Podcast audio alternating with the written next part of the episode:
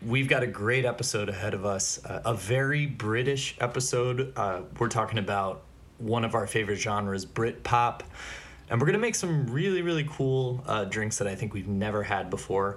Uh, but first, uh, I want to uh, just shout out uh, a really great brand that's uh, been really friendly to the pod uh, and sent us uh, a, a really awesome sampler. They're called Beatbox Beverages. Now, have you tasted this yet, Jackson? I have not. I have not. I have the thing in my hand. It is uh, best described, I would say, as a juice box for adults. The world's tastiest party punch. we recently did a podcast with a, with a company that does uh, canned cocktails, so I've actually opened myself up to the to that world a lot more. And uh, Very Mm-hmm. trendy I really right now. enjoyed them. Very trendy Very right now. trendy right now. Uh, I'm excited to taste this pink lemonade.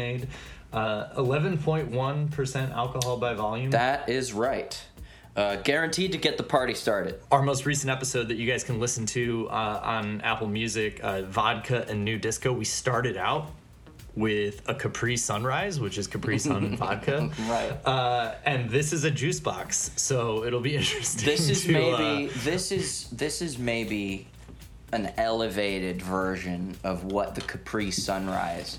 It's uh, it's in the spirit of the Capri Sunrise, I would say, but it's it, it's just a little bit. I don't know.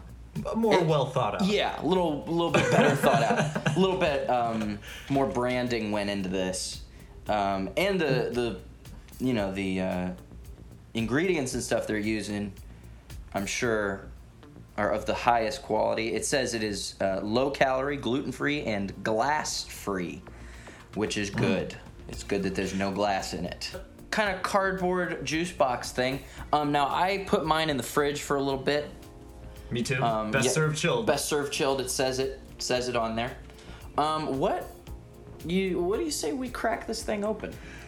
Let's crack it open. You know what I actually did? I uh, because it's pink lemonade. I have a feeling it might kind of resemble a cosmopolitan in some ways. So I got myself a little champagne flute to pour it Mm-hmm. into. Uh, so I'm gonna pour that in. I will and be then, uh, I will give it a be taste. having it. Uh, I'll be having straight it out of the box. straight out the box. Well, this will be good because then we can compare. You know, putting it in a glass versus going straight out of the box. Yeah. Anyway, cheers, dude. Cheers, man. Tastes like pink lemonade.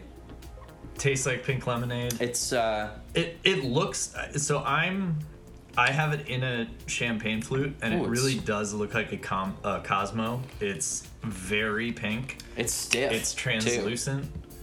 It's quite stiff. It's it's you know it probably will.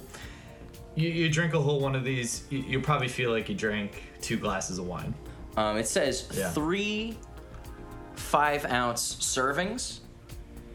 So it's kind of like three, you know, mid sized cocktail pours in one. Yeah. Um, but they make a bunch of other flavors uh, blueberry, watermelon, fruit punch. Like a Um, tropical blend. Yeah. This at a music festival or something? Something Oh, where it'd be you great. A, a situation where you don't you know, you're not into beers. Their mixed drink options might not be all the way there or, you know, depending on the price points and stuff. I could see this really being a hit at like parties and stuff because it's zero effort. I mean, you just pick up a pack of them, put them on Yeah. ice, hand them out to people and have a good time. It's not as uh, spiky as a cider. Um, it's not as heavy as a beer. It's not Mm-hmm. as time intensive as making cocktails. I love it, man. Uh, it's nice and it's it's sweet, but not too sweet. Um, Yeah, the flavor's really nice. yeah. Cheers to Beatbox. Uh, We're about to get into the the full length. We've got our special guest Ian Burke uh, from the old from my old DC hardcore scene back when I lived in Washington DC. Uh, we're gonna do a very British episode coming up. Um, I hope you really enjoy it. If you want to hear an extended version of this upcoming episode, head over to our Patreon. That's patreon.com slash imbibe the vibe. And uh, check out Beatbox, beatbox.com. Uh, you can go to the store locator. Uh, if you can't find a store in your zip code, uh, you can have it shipped to you uh, if you're uh, if you meet a certain uh, dollar amount when you get it shipped to you. But um, definitely worth it. Uh, I'm enjoying it a lot, and thanks so much to Beatbox for uh, uh, sending us a big sampler pack. We'll be uh, we'll be tasting a lot more throughout uh, more of the episodes we put out. Yeah, and I, I think I'll even be um, using them as ingredients in drinks sometimes. Mm. You know, because that's the thing is like you can drink them uh, on their own, but as like a you know a flavor enhancer, or some kind of little secret sauce to get your tiki drinks or your punches going. You know, it's uh, Totally. you know why not. Beatbox.com, beatbox.com, beatbox. Beatbox.com. Beatbox.com. Beatbox.com. Let's get into the episode. You're listening to the Imbibe the Vibe podcast, hosted by Alex Vans and Jackson Bell. The show is, as always, presented by Bad Business Club. That's right, Bad Business Club. You can check us out on Spotify to hear our latest music and go to our Patreon for exclusive bonus content at patreon.com slash imbibe the vibe. As always, please drink responsibly, enjoy the spirits, enjoy the sounds, but maybe not all at once. Leave that to us. Enjoy the show. We're back. We're here. We're here. I'm Alex. I'm And Jackson. we're joined by our special guest, uh, my good old friend and uh, confidant in the DC music scene back in the day, Ian Burke. What's up, Ian? How's it going? We are here to present to you Imbibe the Vibe. Imbibe the vibe. Imbibe the Vibe. Imbibe. Imbibe the vibe. I like the singing intro. Singing intro's new, and I like it. Uh, And you're gonna you're gonna be taking a crack at making the drinks this time around, which I mean that's huge.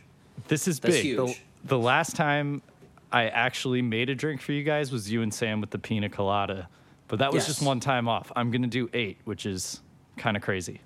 Yeah, man. It's uh, now you can walk a mile in my moccasins. There you go. We're, you're probably going to hear this in June because we have a little bit of a backlog here. But you know, a couple weeks ago, I was thinking about it. It's it's April, where we are right now, not where you are listening to the episode. But right now, it's mid-April, and you know, uh, there's a lot of like royal s- bluster going around with Prince Philip's uh, death. There's a big Yes. funeral funeral. There's a lot of uh, lots of shots of all right, rest in peace, you know, but lots of shots of Buckingham Palace. I'm reminded of a lot of English things.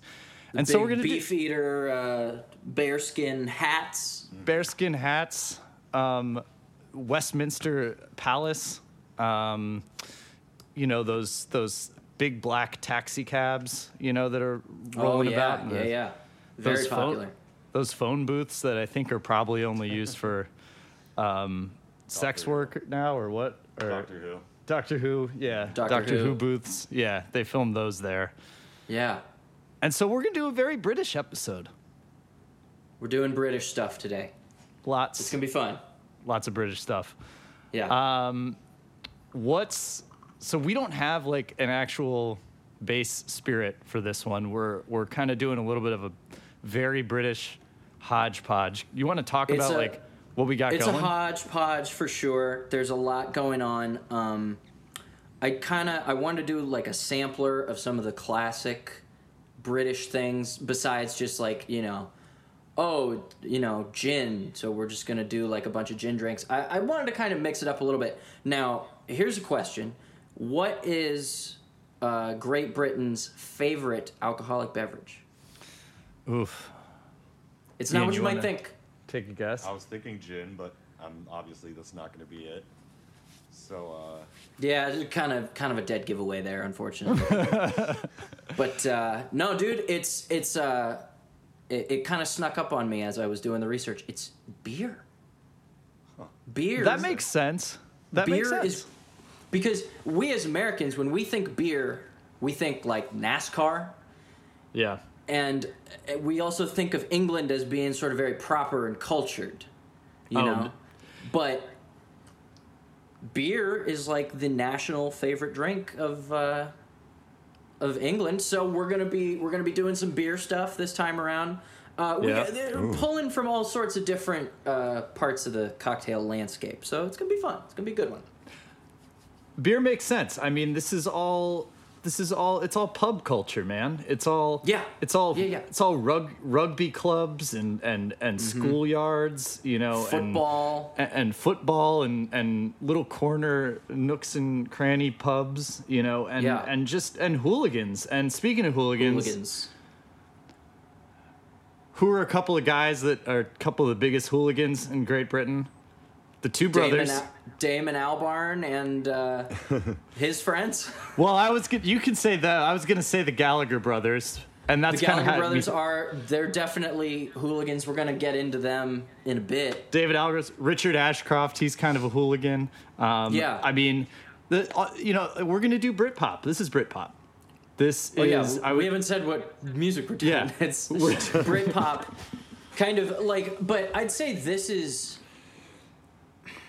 as far as the time period, it's like the very tail end of the 80s up through the 90s and 2000s, right? Yep. So yeah, Britpop sort of Yeah. Mm. hit its crest in '96 with "What's the Story?" "Morning Glory," uh, and I think it was Blur's like fourth record because basically they had this little. They just kept one upping each other on the charts, and that rivalry kind of, um, you know, really helped skyrocket the genre. And Or then Mm. Oh, Blur, I and, think Blur and Oasis, you mean? Blur and Oasis, right? And what did I say? Just, just Blur, I don't know. Oh, okay, yeah. Yeah. Uh, Blur and Oasis. but yeah, it started in the late '80s. It, uh, the I think the thing like y- we could have chosen a lot of music to pair with British stuff. I mean, Shit, yeah. Why didn't we choose the Stones? Why didn't we do an all David Bowie episode? Why didn't we do like glam? You know, uh, Zeppelin. Zeppelin. uh, There's a Sabbath. scuffle. We could have done scuffle. We could have done Mm. uh, yeah, yeah, skiffle. Sorry, skiffle is the are the Skiffle, groups. yeah. Skiffle. Um, but this is this genre is very unique in that it purposefully reveled in its own Britishness. Mm. Everything else was like we're British and we're playing music. Uh, this was But we're pop trying music to, that we're- was We're trying to sound like Chuck Berry or Howlin' Wolf or whoever. exactly. This was With like the a older weird stuff, at least. Totally. This was like a full circle where they're like, okay, now we're just going to revel on all things British. And, you know, all these guys kind of pulled out of, um, you know, we're going to do bands like Oasis, Blur, The Verve, Pulp, Stone Roses. Um, It's coming up. it's coming up. Uh, they're all very, you know, I, I think a lot of the differences you can tell is they're all very forward with their regional accents. So all of that is very British. They cite a lot of English yeah. things in their lyrics. Um, and yeah, it was good stuff. I mean, it uh, early '90s to mid '90s kind of crested off when the Spice Girls got big, and uh, Ah. and then Radiohead came in and made all the all, it all very sad. so it was either like two pop. Yeah. Britpop was like this this nice little microcosm of like the right amount of pop and the right amount of like cool rock guys and then it's bifurcated into too much pop and then too much sadness you know Yeah, With- and yeah. uh, Radio Radiohead bums me out, dude. yeah that's why i didn't put any on the playlist i don't want to uh, hint we are never going to have radiohead as part of this Yeah, podcast sorry guys. you want to get into it sorry, t- sorry, Tom. sorry Yeah. tom sorry dive in. uh, sorry uh, 2003 version of me and also every college freshman out there who just discovered uh, Yeah. listening to I albums never. I, I had friends who were so into Radiohead, and uh, I, I never got the bug. the The Radiohead bug never bit me, and um, and I, I thank I, I thank the Lord every day for that. yeah you dodged a bullet it's like the dave matthews bug it's hard to hard to get Okay. All right. Okay, let's, let's get, get into into this it. before we get in any more Hey, trouble. Hey, this yeah. Before we just shit talk every single band and not be able to do them anymore. Uh, this. Speaking of um, speaking of Damon Albarn, this is That's right. Coffee and TV by Blur from 1999. What are we making? What am I making? So- what are we each of us? What are you going to show me how to make? Well, um, it had to be something coffee oriented, obviously, because you Yeah. can't have a song called "Coffee and TV" and not make some kind of coffee drink. And fun fact, Blur's first gig ever was at an Irish wedding. Oh wow. I didn't. Re- I didn't research that. That's in- that's So- that is interesting. So Yeah. we will begin the British episode with an Irish coffee. an Irish coffee. Oh, because I'm excited. Uh, and I, I think this is it's kind of fun for a few reasons. Uh, Blur's first gig was an Irish wedding. Um, the song has the word coffee in the title, and the history of Britain is kind of inextricably linked to the history of Ireland. You can't really you can't really talk about one without talking about the other a little bit. I I couldn't agree more. Um, Yeah, I mean, so- we could go all the way back. We might have to get a little more explicit in the in the um, actual drink making part of this because Mm-hmm. I'm doing this the first time, so my multitasking skills on talking about blur and making this drink aren't going to be as Totes. good. So maybe you can step by step me here and Well, tell me the tell good me news what's going is- together. The good news is it's uh, it's pretty straightforward. You start off with some Irish whiskey. And I've got just for you guys at home here. We've got a Tullamore Dew here. Oh, very nice. yeah, a triple distilled Irish whiskey. So Um, an ounce and a half, ounce and a half of Irish whiskey in the glass, um, and then like a, a you know, the recipe says two tablespoons. That seems like a lot. So Yeah. like a generous pinch of sugar, you know. All right. Um, I actually added a little bit of cinnamon to my sugar previously, just because I felt like doing that. Um, Yeah. Then, with some kind of spoon or something, give it a little stir to get it to integrate. Then, once you got your uh, once you got your sugar in, add your coffee. Um, top it off. Don't leave some room at the top though, because then it's the all important whipped cream, which you gotta whip your own cream, people. N- Don't use any ready whip. It's like Yeah. Devo says. Whoops. You know, before before the cream sets out too long, you must whip it. Whip it good. Whip it good, yeah. Before You the gotta whip cream it sets good. out too long, you must listen to this blur song. Yeah. There it is. All right, so I'm gonna flip this coffee up. Oh, There you go. All right. This is what you need to wake up, little. And then uh, I have to sort of re-whip this cream. Give it a Because- give it a whip. Give it a whip, because it's been sitting out too long. Yeah. Yeah, I, I've been I've been re-whipping my cream as well. The best thing to do is if you get a mason jar or some kind of some kind of thing you can close, you want to get you just give it a shake. Oh, You know, yeah, that's what we should have done. We should have we should have shaken it. Yeah. I don't have any caps though. That's my problem. Uh, yeah. now look at that. You see that? See that beautiful Oh wow. beautiful cream there? Oh, Putting see. us to shame over here. Uh, yeah, it's definitely the same over here. Then you just ever so gently spoon the cream onto the coffee, and then you you leave it there. You don't touch it because you want it to to just sort of sit there and have the beautiful layers Uh, and Ah, stuff. yes. Spooning the definite cream that we very well whipped Oh, yeah. right over. The, Yeah. we and whipped totally the hell out of didn't this just cream. have half and half that we poured in. Oh, Yeah, that, I that just- looks delicious. Yeah, on the his other cream's end. all like fluffy Your and cream nice. is- What I'm can I not gonna- say? I got uh, I got nice cream. I can't talk about your cream. Do you, man? All right, cheers. See, but look at that. You see that? That's, Oh. that's about what you're looking for there. Damn it. Yeah. That's, Here's Alright. You ours. can't really see it because the light's a little blown out over here, but uh, Cheers. Sláinte. Cheers. That's what we got. Sláinte. cheers. This is what I should be doing every morning. before Oh work. yeah. Yeah. It'll get me. ni- It gets me. It. Ugh, that's a That's a good wire one. and a buzz at the same time. Yeah. Yeah. Yeah, and you want to serve it in glass so that you can admire the layers. So, what's up with the Irish coffee? Like you always see it.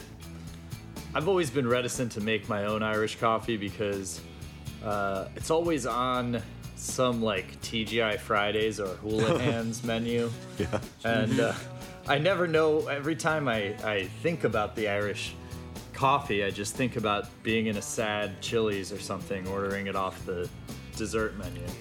Well, that might be a little unfair to the Irish coffee because as as we as we are discovering, it's delightful. It is pretty delightful. Yeah. Ian, what do you think? I, I really like it. It's smooth. It's not too sugary, not too sweet. Yeah. That's what you get worried about when you go to the TGI Fridays or something. That it's, Yeah. gonna, it's gonna taste like a Starbucks like It's sugar just like bomb. A, a frappuccino with some whiskey in it. exactly. That's I like, think they that's, usually- that's no fun. They, they, they throw away this. I'm, I, I was actually ha- happy to see when you made this recipe list that you don't have Bailey's as part of this because Yeah. yeah No, I think no, that's no, what no. ruins it. Yeah. No, This- keep keep the Baileys. Look, I I'm a fan of Baileys. All right, in certain drinks it can be really great. Um, like you know, you could always just like drink Baileys out of a shoe. That's good to do. like old Greg, the way old Greg used to do it. Deep reference. Um, but no, Irish coffee. You, because think about it, dude. Y- You got cream, coffee, whiskey. You don't need to add like coffee, cream, liqueur to. Yeah. It's like bringing s- eh, adding Bailey's to Irish coffee is like bringing sand to the beach. Yep. It uh, it doesn't make sense. Or like uh, bringing Budweiser to a, a corner pub on Fleet Street. Right? Yeah. Yeah. Which we will get into good British beer Oh, later I on in got the episode. some- let's let's talk about Blur, huh?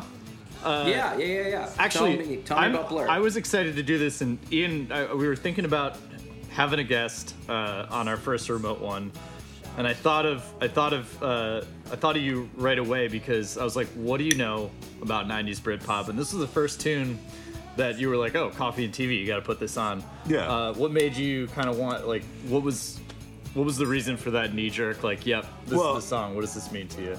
Definitely my first foray into Britpop was definitely Blur centric. Yeah. That was the band I kind of got into. I was a big fan of uh, Park Life, which this song is not on that album, but that's kind of when they hit their stride as far as, uh, you know, getting songs played in the US and things like that. And I was always just been a huge Graham Coxon fan. This, this It kinda- song is written by Graham Cox- Yeah. Coxon and sung by Graham Coxon. Actually, Just that Yeah. cool textural rhythmic guitar. Yeah. Uh, he's always good for like a nice strong riff. So It kind of reminds me Yeah, of the man. Cars a little bit. Yeah. You know, very very. that's probably tight. why I like it too. yeah, the English Cars. So yeah, Coxon wrote this. This is not a Damon Albarn song, um, and he sang this one too. You know what's weird? It doesn't sound like a Damon Albarn song. That's know? why. That's Yeah. why it's not. yeah, right. See, because Blur is, I should mention, you know, because I'm a little bit, I'm a little younger than you guys. Blur is kind of before my time. I know Damon Albarn a lot better through the Gorillas, Yeah. Yeah. but you know, it's kind of cool to see the progression. Like this is where he was previously, and then he went on to do that. Stuff. And this is much later on Blur too. This was um, this was written by Coxon uh, about his struggle with alcoholism, actually, and and I think everyone's pretty. You, you're probably familiar with that, like the Milk Box video, where the it's they had a really famous music video. It was actually in uh, the season three episode of The Sopranos, Pine Barrens. AJ is watching it in the in the dining room. Tony picks up the phone and starts yelling like, uh, "That's the scene where he's like, can the package survive?" And like AJ's Yeah, in the yeah, yeah. background watching this music video, and it's like Damon, uh, it's it's uh, Graham Coxon's face on a milk carton, and like the milk cartons Mm-hmm. in CGI walking around. Um, Right. but it's about his uh, him writing about like this is I used to sit and drink coffee and watch TV to like keep myself from drinking, um, and that's kind of what the lyrics are like hinting at. Um, you know, these guys are cool, man. I, I think they're um, every Brit Britpop band kind of draws an influence from you know somebody from the '60s, '70s, '80s. The Beatles, Bowie, Yeah, uh, Yeah. lots of that kind of stuff, definitely. Although I don't hear a lot of Beatles in Blur, I hear like the Kinks Nah. in Blur. But You they know? do Thanks. have moments where they'll do those kind of like orchestral interludes just randomly in a, on an Yeah. album and things like that. Yeah. Yeah. But yeah, I mean, Damon Damon loves that stuff. Mm-hmm. Like uh, Gorillaz albums have that sort of thing going on too. oh, definitely. this uh, this guitar solo um, almost and we're we're not lining up with the track here but this the guitar Mm-hmm. solo that was in here was very well lauded like in the music press at the time um, and i think it's actually like it uh, not to bring up that band that shall not be spoken of but um, it's very proto johnny greenwood uh, in a good way it's like Well, kind of this yeah. just sonic like kind of harkens back to the fact that these guys were kind of a shoegaze band like Mm-hmm. in the in the early late 80s early 90s where you know he can Yeah. he can just kind of let it go and and It's not. Uh, it's not Eric Clapton. You know what I Yeah. mean? It's No, pretty it's like- far from any any sort of like blues based that kind of guitar playing. Yeah, it's like these guys. uh, I think you'll hear this a lot too. Like this, this genre is not about like blues guitar or like really any I kind don't, I'm of. trying to think of a Coxon solo that sounds like any blues. Or And it's- I'm not. Yeah, or it doesn't just and sound it, like. it doesn't exist, right? Yeah. yeah, it's it, like this. This whole genre is either like it's no solos, or the solos are very like Experimental sonic texture. soundscape. Yeah. Yeah. With one notable exception, and we'll get to it later. Oh. You know. Yeah. Oh Yeah. yeah. Yep. We're gonna wait for that though. Yeah. Yeah, and But- but uh, but I mean, you, I'm totally biased because I I I'm a guitar player. I love that kind of guitar playing, like Yeah. lead leads and solos and stuff. So, I'll, anyway, when we do that tune, I'll talk about it and I'll talk about why from a young age I loved it so much. Well, speaking of moving on, uh, this was great. I think this was a good, you know, three in the afternoon wake up Yeah. uh, for us Mhm. uh, to get into the podcast. You know, uh, I'm Yeah. loosened up. How, how do you feel after this? After this one, I feel like this is the right time of the day for this drink. right? You know, I'm not gonna drink this late night at the 3 bar. p.m.. You know, It's like going. Right, and and maybe uh, any earlier you you might not want to be drinking. exactly. So you know, 3 p.m. rolls around, or even you know, get out of bed at 3 p.m. Have yourself an Irish coffee. It's not Yeah. bad. There It's you a little- go. The sky's a little gray, so it kind of has that English Irish feel to it today. Yeah. And there it is, Mm-hmm. the Great. Irish coffee I'm digging it. and blur. Cheers. Cheers, boys. This is uh, Common People by Pulp from 1995. Mm-hmm. Um, This is uh, off their 95 record, Different Class. Before I get into too much about Pulp, um, uh, when I saw this, I was like, not to give too much away, but when I when I saw the recipe list, I'm like, we're making a mimosa. What's going on here? But what are Well- we making? It's it's called a Bucks Fizz. Okay. Right? It's called a Bucks Fizz. It is very similar to the mimosa. It, it, in effect, it is a mimosa, but it predates the, you know, uh, I mean, I don't know if they were having brunch in the 20s, but uh, it's named after Bucks Club in London, where Jack McGarry worked um, in 1921.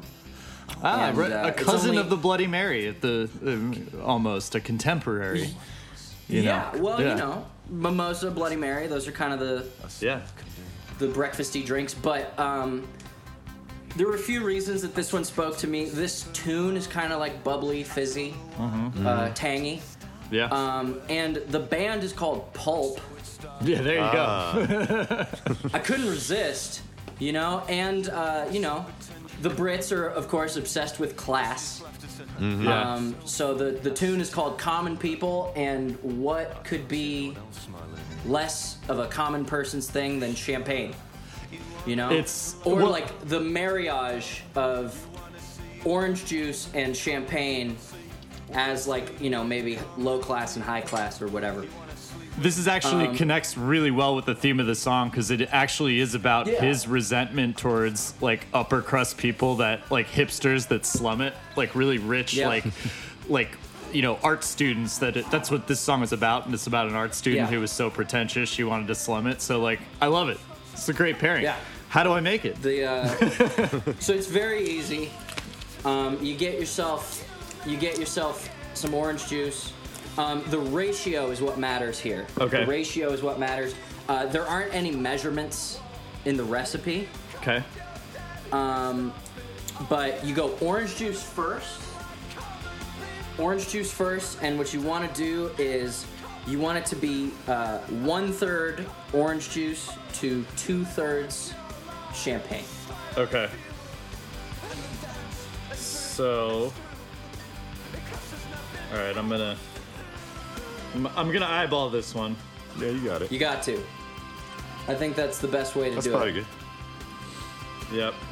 And uh, always, I, I can't stress this enough. We can't stress this enough. And if you've been listening Oh, yeah, you since gotta- episode one, I just You gotta gotta juice your own. you gotta juice your own juice, This is freshly juiced. freshly, and not fresh, Yeah, because you know there's fresh squeezed, true. Yeah. which is like what you get at the grocery store.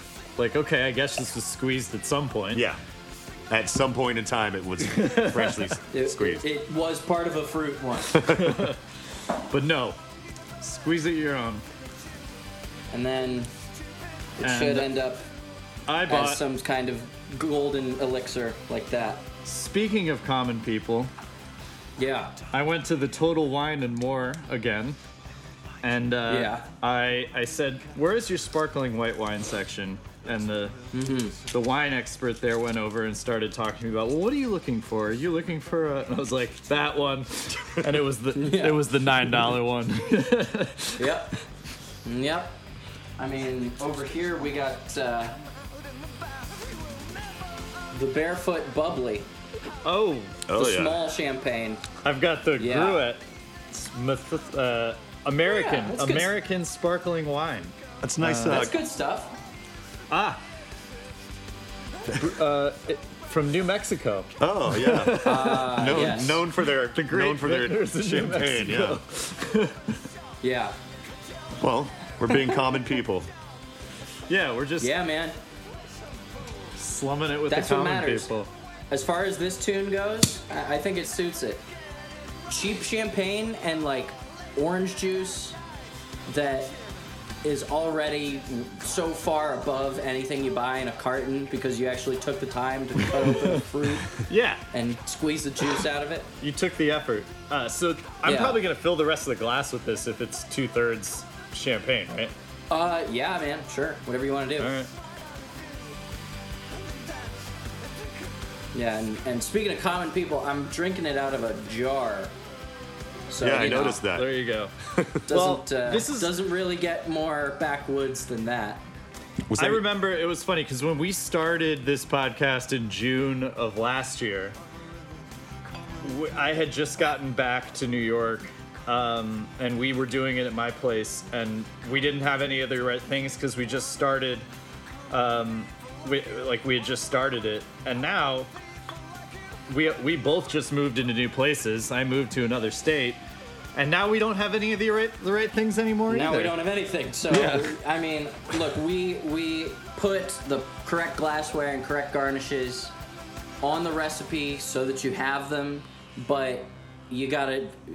We just improvise. And We're do- doing you one better because I actually have I have wine gla- I have so, I have wine glasses. I don't quite have Yeah, champagne yeah, yeah, glasses, whatever. but but cheers. Cheers. Cheers, guys. Here we go.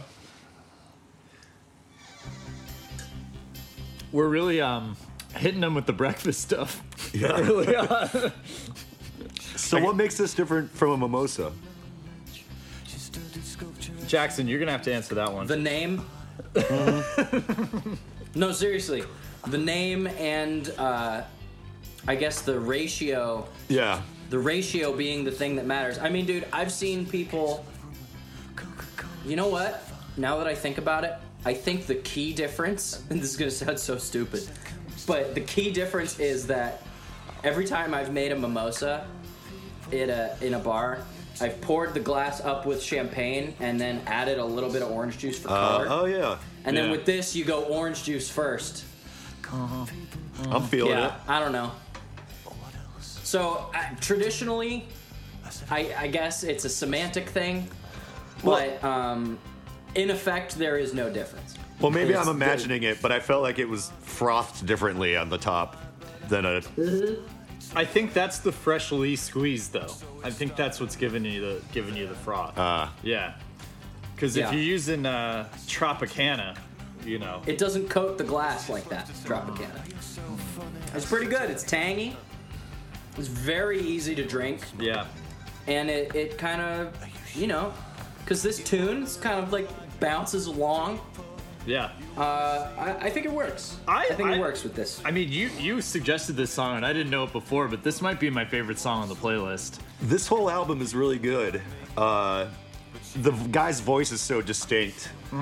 Uh, Yeah. I guess you could even say even a little Bowie-ish at some point. Yeah. Um. Yeah. Jarvis Cocker. Jarvis Cocker, yeah. yeah, yeah. He has And three also- clips. Sorry, what a what an English sounding Yeah. rocker name. Jarvis Cocker. Jarvis Cocker? And Is if that you a joke? if you dude? look at him, he looks hyper English too. Yeah. Um, and he has freakishly large hands. Every time I look at him, like on a music video, I just can't stop looking at his hands. So if you guys ever get the chance, check those out. All right. yeah, impressive uh, impressive digits. Yeah. I, I thought the lyrics were are really great in this song because this is kind of one of the only like storytelling songs that I could find that we could find sort of of the Yeah. genre. Like he's actually telling the story of meeting this Greek art student and her talking like so pretentiously about how, you know, she wants to be like with the common people, even though she's probably comes from this super, super rich family. But the story Yeah, right. behind how they met and how they hung out was like very British as well. Yeah. Like they met uh, on at uh, what was called uh, so they met at university. I don't know what school they went to, but they met at what was called a a crossover fortnight, uh, where where you would you would uh, you would try a different major for two weeks. So it was called a crossover fortnight. And Yeah, that's very English sounding. Yeah. so him- And also, I'm not gonna lie, that sounds kind of cool. Like I wish my school had offered something like Oh that. yeah. So yeah, well, the crossover Fortnite is what like allowed him to meet like uh, is what allowed him to meet this Greek art student because they like apparently just went and studied sculpture together for two weeks, and uh, he was inspired enough to write this song. He doesn't remember her name. What a shame. Well, Yeah. the cool thing about this song too is how you know it starts very low key and he's kind of talking and it just keeps building and like Yeah. you can kind of feel like the blossoming of all the romance and everything. Yeah. So Yeah, he starts off Yeah. I was on my crossover Fortnite, just learning how to sculpt with a Greek girl. yeah.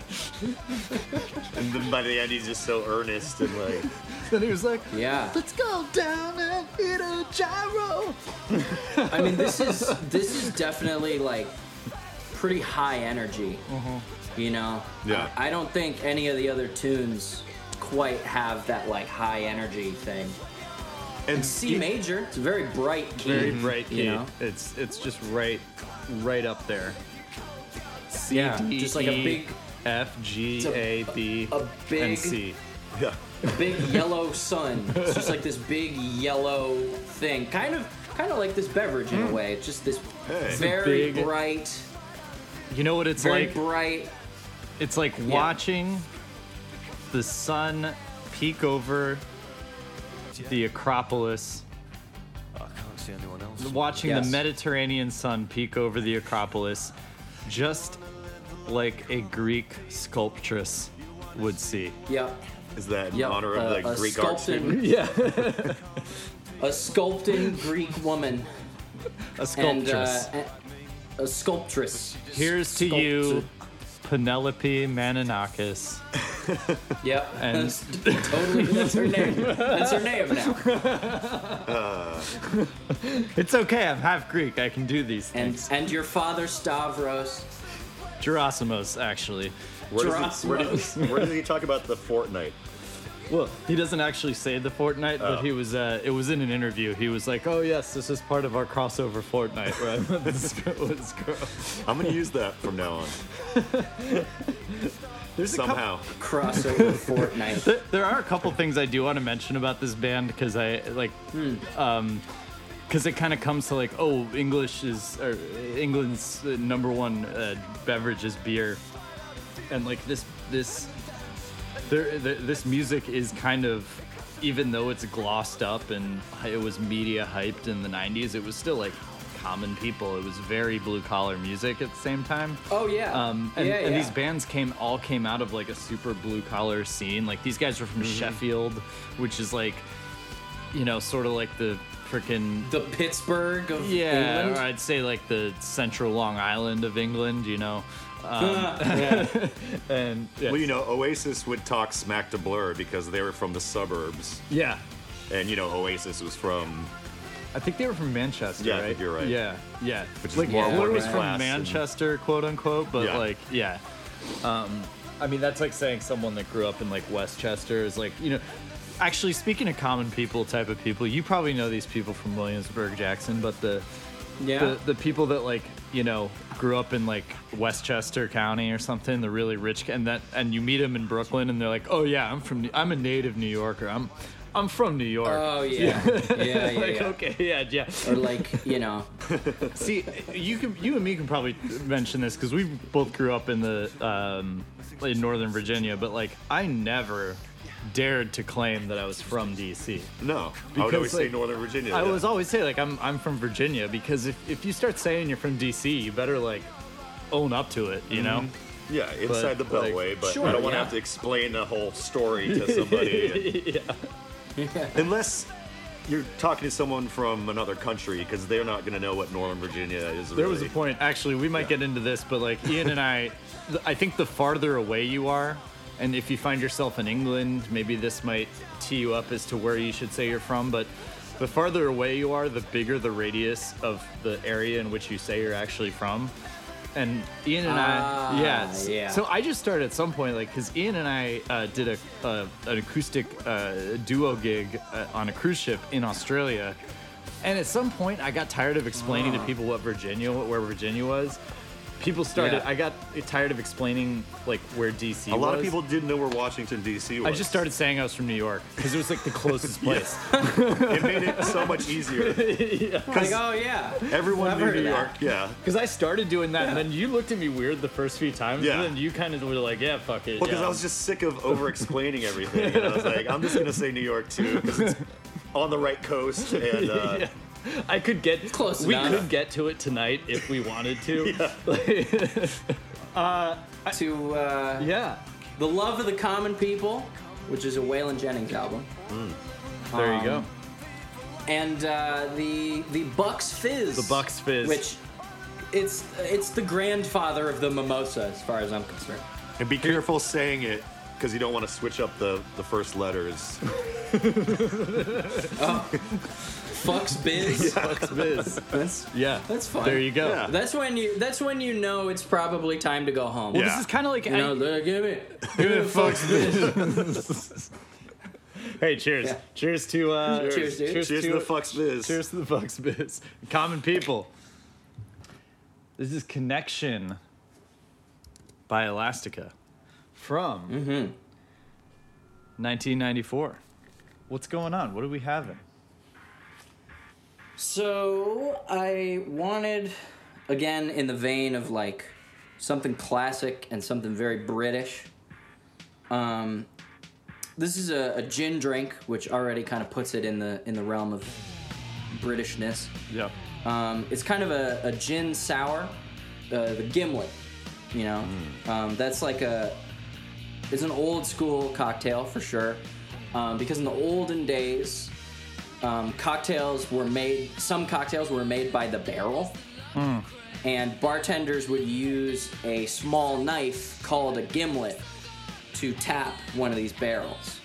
So they Right. make them all the whole cocktail inside the barrel, and then the Yeah. and and it would be this it would be this nu- so they they'd have to it, it would Yeah, sit it's in the like a- barrel a for a little- while. Okay, Yes. yeah, um, and it would need to be kind of it would need to be like a, a spirit mixed with some kind of sugar syrup fruit thing Mm. um, to uh, to hold up to travel you know because the sugar is a preservative as is the alcohol Yeah. which is why uh, good old rose's lime juice there you go. rears her ugly head for The thing uh, that for you this. never actually wanted to use, Rose's lime juice, Yeah. I, well, for the gimlet, for the gimlet, the roses lime juice is traditional. You always turned me That's- down when I tried to when I show I have hey I have grenadine I got roses grenadine and you said fuck that shit I'm making my own No, grenadine. no, roses, gr- roses grenadine is all right. Oh. Roses lime juice. Uh huh.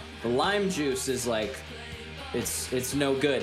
Um, now I I couldn't find Rose's lime juice on my end, Ah. so instead what I have is the master of mixes whiskey sour mixer Ooh.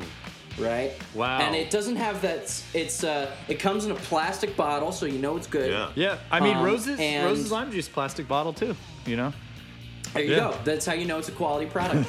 um, it's uh, it doesn't have that kind of like radioactive green tint Yeah. that roses Yeah. does. Yeah. Um, Like but a gimlet, a, a, a gimlet's super simple. You don't even need to shake it. You just fill your glass up with ice, pour the gin in, uh, an ounce and a half, and then a half an ounce of the roses. Give it a quick little stir, and then a uh, and then a lime wedge on top of it, and a, a stirring straw if you How, if you how want. much ice? So let's go ahead. How much ice do I use? Uh, enough. But again, mixing it in the glass. I, I haven't. I just got a really nice fancy shaker and I, I you haven't let me use it yet.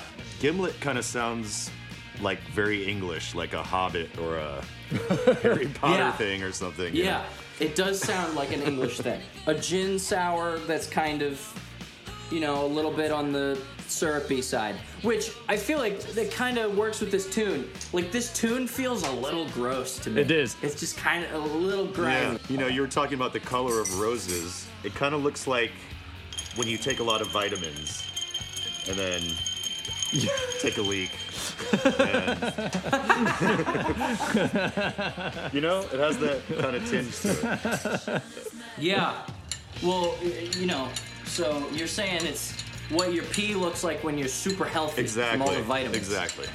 You know, it's like I've been, I've been eating all these vitamins, man. Yeah. I'm, I'm super healthy. You scare yourself for a second, then you're like, oh yeah, I had vitamins. What kind of drink? Yeah. What kind of gin are you having, uh, uh, Jackson? I got uh, this here Seagram's extra Ah. dry. We've got the Bombay Extra Dry. That's nicer stuff. It's That's that's solid gin. It's right got someone on the cover that looks like some kind of a queen. Maybe it's Queen Victoria. I figured it looked very British. Um, that looks like Queen, queen Yeah, Victoria. looks like a doesn't clean. it? there. Yeah.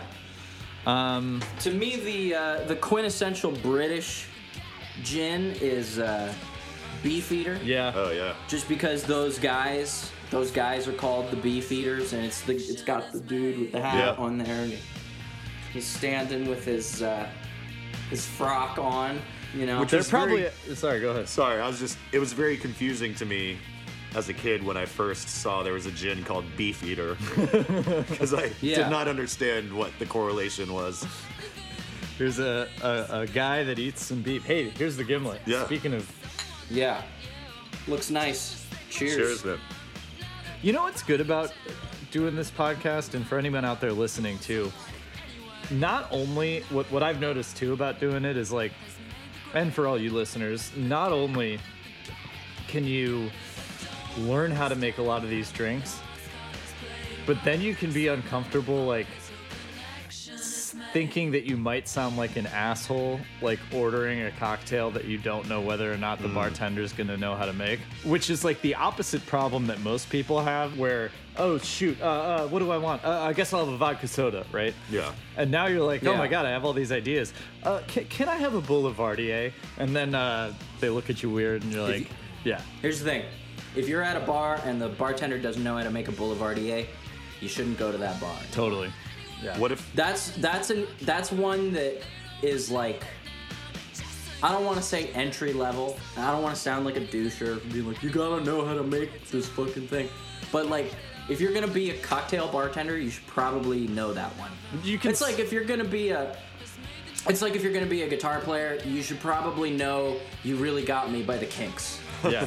You Yeah. know, it's it's like that level. I think This is probably. Would you say this is more elementary than that? it's a classic. I Yeah. mean, this is a classics classic, and it's two ingredients. Yeah. Like you get pretty, you know, you, you could get pretty lucky uh, with two ingredient cocktails. I think.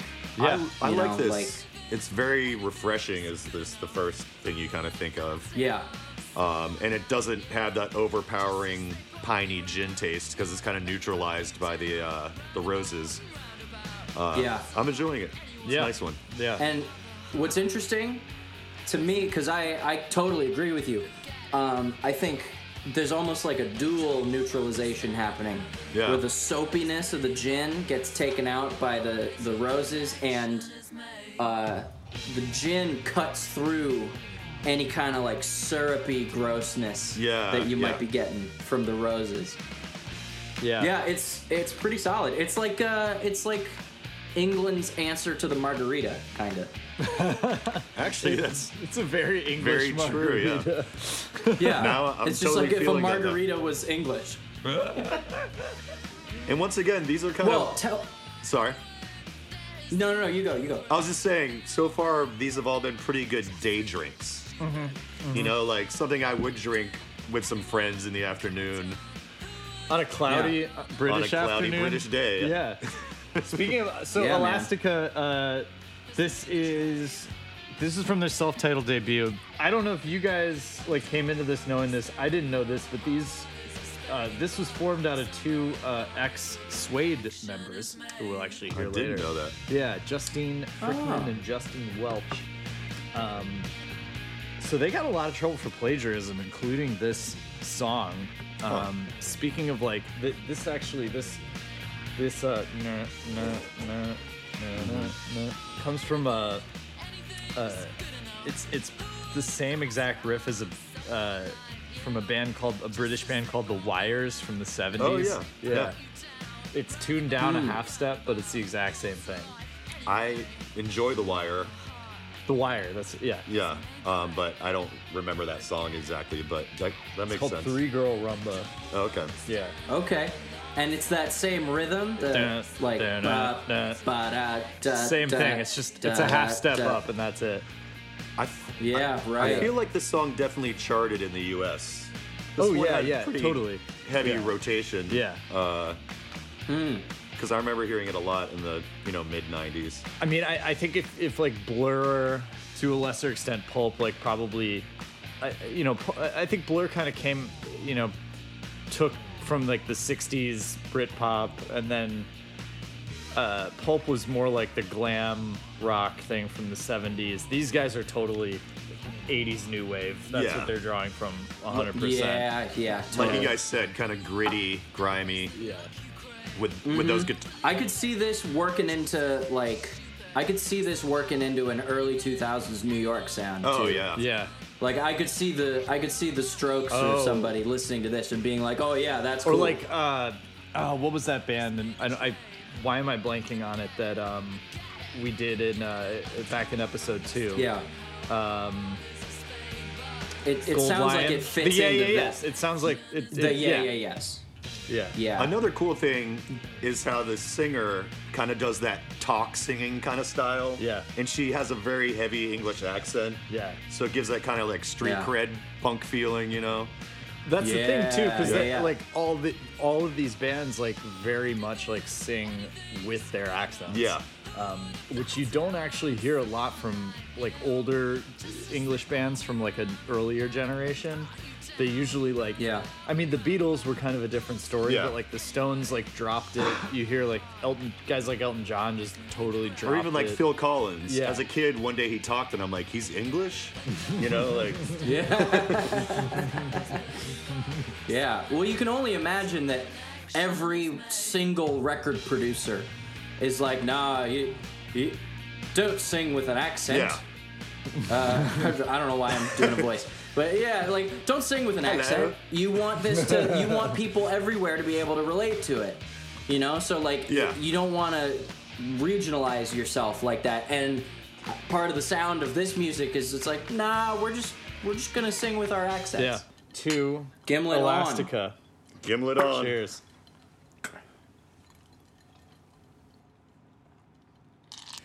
We're almost coming to our halfway point here, and uh, I think this is the band. We said Britpop. I don't think you could have Britpop without this band. But No, you We're, can't. we're not gonna do the you know the. T- the this is I, I picked this song because this is one off of their first album that I like a lot more than What's the Story Morning Glory. Uh, this is all Oasis uh, off of Definitely Maybe from 1994. This is Cigarettes and Alcohol. Mm-hmm. What are we mixing? So, we're gonna go with perhaps the quintessential British beer cocktail, the uh, the black and tan. Uh, the black and tan. It's named for the colors of its two ingredients: uh, pale ale with a stout poured over a spoon and floated on top, uh, usually Guinness. Um, it should be noted, however, that one should absolutely never order a black and tan in an Irish bar or anywhere near Ireland because in 1920 the English created a new division of their special forces to combat the IRA and their unusual uniforms, you guessed it, black shirts and uh, khaki pants Wow. were almost as renowned as their savage battle tactics. Uh, the infamous Black and Tans burned Irish villages to the ground wow. and murdered civilians and IRA alike. Uh, just order a half and half if you're amongst the Irish and you want to escape with your life. It's it's a controversially named drink. Uh, the, I think the British named it that almost to like spite the Irish. right. And uh, who better to listen to than the UK's own two princes Of s- of controversy? To princes The of Gallagher brothers, spitefulness dude. who do th- everything they do in their lives just for spite. They're a couple of they're a Yeah. couple of right cunts, you know, as they say, as they say across the pond. but yeah, it's a black and tan, um, or a half and half if you want to be sensitive to the Irish cause. Um, and you you you pour half of one beer into a glass, and then you pour half of the other beer on top of it. Um, I Guinness is kind of the one you go to for the stout. Right. But first off, you get a uh, a pale ale. Now I, I couldn't find a proper British pale ale where I am, so I got this here Belgian blonde. This this Leffe, Leffa. which is Mm. Close enough I think to it's England. gonna be good. We got Yeah, it's Belgium. It's right across the channel. I uh, so I did it right. I think. I uh, again, I gotta say the total wine and more in Chantilly, Virginia. Yeah, man. That- I got o- good old uh, Samuel Smith uh, lager beer. Uh, this is brewed in uh, Tadcaster, England. Tadcaster. Tadcaster. Yeah. It's not a guitar made by Fender. No. It's a town. It's a town. It's a town in England. It's telling us to serve it cool. But this is Yorkshire's oldest brewery. So we start with the pale. So what you want to do, you start with the pail. You start with the pail. You get it about halfway up there. okay. Um, about halfway up, and then here's kind of the the technique bit. Um, you get your you get your Guinness or whatever stout you have. I I went with Guinness because that's like the obvious choice. Got my Guinness also. Yep, you got your Guinness, and then what you do is you get a spoon. You get a spoon, and I, I'm admittedly not super well practiced at this, so we're all learning All today. right. One question though. Yeah, Uh, do you want s- a head to be on your beer before you s- put the do the spoon action? I, I think it's fine. Okay. I think it's fine. A little bit of it is probably not a bad thing because w- what you don't want is for the Guinness to sink down into the beer and mix with it. Okay. Yeah. Um, so what you want to do is a little bit of a little bit of a of a head on the pale ale um, might kind of provide like a buffer. All right, we're looking Okay. good. Gotcha. You know? Yeah. So, uh, and I, I'm thinking the name of the game here is just being real gentle with it. You know, you get the spoon. If you got a bigger spoon, that helps. Um, and then you just want to real lightly pour the Guinness over the back. You want to tilt the spoon, tilt the spoon so that it's kind of flowing gently Yeah. into the that's thing. what I'm doing. rather than just Here, maybe I- mixing let me with it try. because you see Yeah, how yeah, now yeah. it's just a yeah you give it a shot because Yeah. i seem to have failed at it too i just got a big old cup of brown Yeah, that's what Okay. I got. you know So, Maybe have So, the spoon at a angle little down. angle. Oh, angle down. what you okay. want to do is angle down so it and you want to Oh. get no space as much as you can now here's the other thing you gotta find the right oh yeah we're bad at this dude We're not we're, good not at good this. at this at all We're not good at this at all. it's hard it's and the other thing is you have to find the right kind of beer Yeah. Yeah. you know because guinness is guinness is heavy and you gotta find a pale ale that can support the guinness You know So you what? mean right like- now we just can have- I can I try this again? I, I think I have another beer that might work better for it. Carefully Sure. get a drip on yourself. And I've got I'm I've just got gonna, more I'm Guinnesses. gonna roll with. I'm gonna roll with this. you guys you if guys don't talk mind, even amongst though it yourselves because I think I can do Just, it this. just kind of better. looks like Yeah. a cup of Guinness. Yeah. Here, give me mine back. I'm gonna roll with it too. Yeah, He just stole my drink. he's got it. And ran away. He's got it. It's it's okay. he's got another one coming up for you. I know. Um, We're gonna. yeah, get there. man. I mean, because really, what and I've uh, I've talked about this before on the show. Um, we're talking about like the specific gravity Yeah. of uh, of certain beers and, and liquors, right? So it's you got to find a beer that is both denser than Guinness and lighter than Guinness. So what I realized, what I realized as I was doing it is that uh, I I bought both the Sam Smith Lager and the Sam Smith Pale Ale, and I Yeah. poured the Lager in. So I thought, let me try the Sam Smith. Oh, yeah, because the pale ale is the pale ale is traditionally what you use for a black and tan. Yeah, and evidently the Leffe, this this here Belgian blonde, it, it doesn't work. So don't try it. Oh, okay. You're just you're gonna end up with a big cup of brown. I keep thinking of the word viscosity for some reason. I don't know why, but I think something with a little bit more hops is gonna give it like just a little a little more strength to Yeah. stand up to the uh, stand up to the Guinness. We'll see how it goes, cause you know, it's there's a there's a finesse thing to the black and tan. yeah. I got faith in you, Alex. You got this. So do I.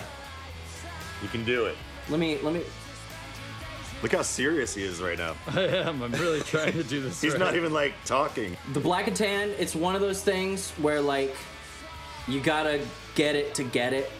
You know, you gotta be good at it to do it. Yeah. nah, and uh, we don't know what we're doing. Evidently, we don't. We'll practice. know what We'll practice. It's one we're of those doing. things.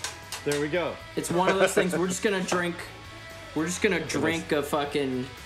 A, we just got cups of brown. Cups of brown So there. we cheers. basically might as well have just drunk a Guinness at this point, but uh, Yeah. Fuck it.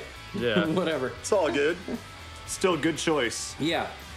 And see, unlike unlike the Gallagher brothers, the the two beers they they want to be together. Yeah. they do. You know, they want to be one and the same. The Gallagher brothers, a, a proper black and tan is like the Gallagher Cheers. brothers, where they want to stay away from each other. So cheers. Cheers.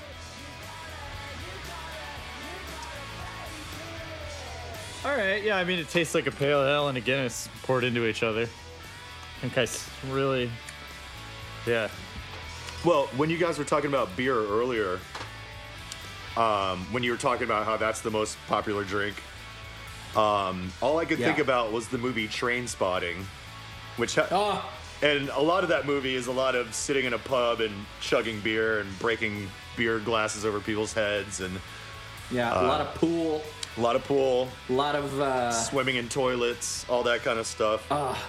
man. I could go for a swim. but the uh, Actually, ch- that album has a great soundtrack as well, and it has a lot of the it bands. does. A lot of the bands we've been talking about. I know Elastica's on there. I know uh, Blur's on there. I think there's some Yeah. solo Alburn. yeah. I would recommend that soundtrack for those who haven't heard it. yeah, yeah, yeah. If you're into just like UK dirtbag music, It's total You know? dirtbag music. Speaking yeah. of dirtbags, though, Noel Gallagher is might be the biggest dirtbag character across the playlist that we're we're we're talking about here. it's um, it's really hard to compete with those Gallagher boys. I gotta tell you, as far as dirtbagness goes, It's I mean, uh, even the genesis of this band um, is just exemplary of like what a, a presumptuous asshole would do. Like, it, apparently, it was these three other guys. They had this band called the um, uh, the Rain, and they were like a shitty bar band, and they kicked their singer out. And I think uh, the the drummer Tony had a his friend he had a his acquaintance was Liam Gallagher from town, and he was like, "Oh, let me bring this guy in," and then um, they played some gig, and uh, oh, oh, first they were called the Rain, and Liam joined the band, and he said, "I don't like that name. I want to like we're gonna call ourselves Oasis," uh, and it was after like something some venue he saw on a, a tour poster. He's like, "So we're gonna call ourselves Oasis now." And then he invited his brother Noel onto a gig that they played, and his brother Noel was watching them. And uh, like at the end of the gig, Noel walks up and he's like, "Hey, you guys suck, but like, don't worry, like I'll front the band and write all the songs." And um, you know, and and then he just like they just kind of like virused into this band and like took it over. he just like he just cowboyed the entire Yeah, yeah.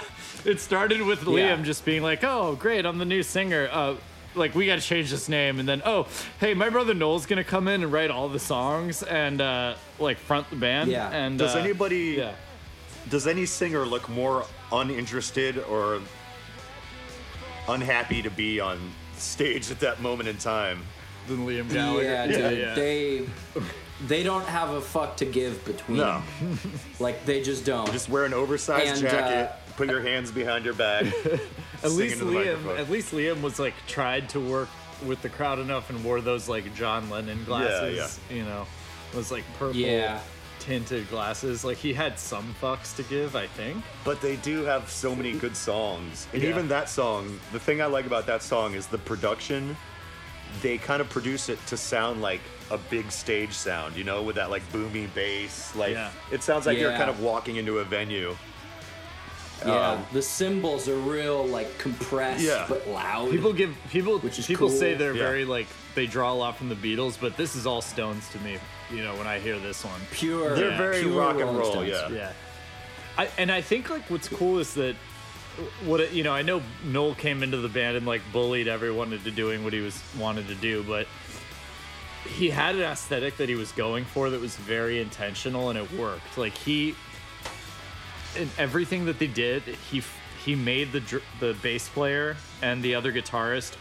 The bass player had to play first position notes, and Yeah. the, the drummer or, and the guitarist had to play bar chords, and that was it. they Well, there's couldn't nothing do anything complex else. about this music. Yeah, but like the way they played it, Yeah, like you right. can turn this song into something more flowery Oh, yeah. if you wanted to. Yeah. And he was like, "Nope, like you guys are playing this format, only bar chords in all of these songs," and I think it like It, it adds some power to the whole Yeah. overall feeling of it. that gave Yeah. them the without sound. Jam- Jangle. confusing anything. I was remembering the video from Wonderwall, and I feel like two of the guys in that video are not in the band anymore.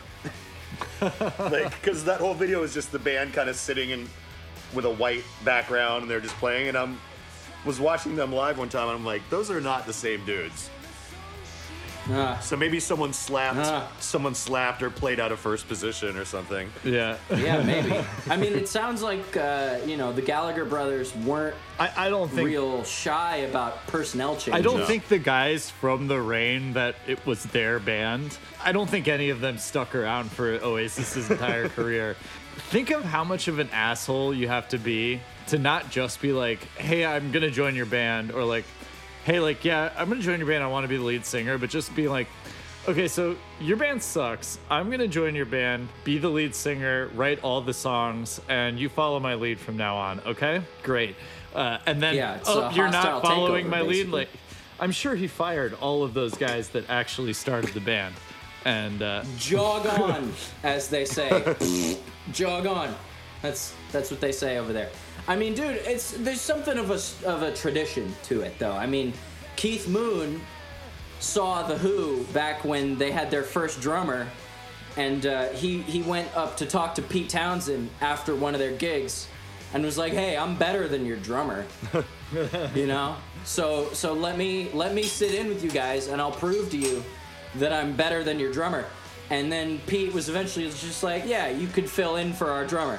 And then he was never actually in The Who. He just filled in for the entirety of their career. Yeah, but there's a difference between like actively pushing to replace somebody and then just destroying a band from the inside out and turning it into like rebranding it into exactly what you want it to be. Yes. You know, I actually I have seen a band before. This was years ago, and I really Hmm. liked them, but they only had one guitarist. And I Yeah. walked up to them after the Hmm. show, and I was like, I think I could add some stuff to this. and they were actually cool about it. They were like, Come to rehearsal, you know. And then I ended up joining the band Oh, yeah. later. But That's great. I wasn't like, Imagine if you took a But I step wasn't like, further "You and guys kicked suck." everyone else out of the band. Yeah. It's like, your guitarist is bullshit. The Gallagher brothers, I'm better than him. no Gallagher, no Yeah. Gallagher, Ray Crocked this band. Ray Kroc. He totally Ray Crocked the whole He band. totally Ray Kroc. He did. Yeah, he did. For those of you Yeah, that he don't did. know the It's- story behind McDonald's, It's not about burger restaurants. It's about land. he it's like uh, I'm, I'm gonna use that term now. like you just it's Um, Yeah. it's the term for like coming in like ray kroc f- found these two guys the mcdonald's brothers they Yeah. did something really well he's like hey i'm gonna take i, I want to become your partner and then he basically fired them Yeah. you know uh, and did his Yeah. own thing It's not like a He takeover. of a- totally cowboy. yeah, it's not a takeover of a corporation. It's more like I'm just gonna be in here and take this over and, And, uh, bye. yeah Well, and like Oasis, he took that organization to heights they could have never imagined. that's true Yeah. Well, anyway, Man.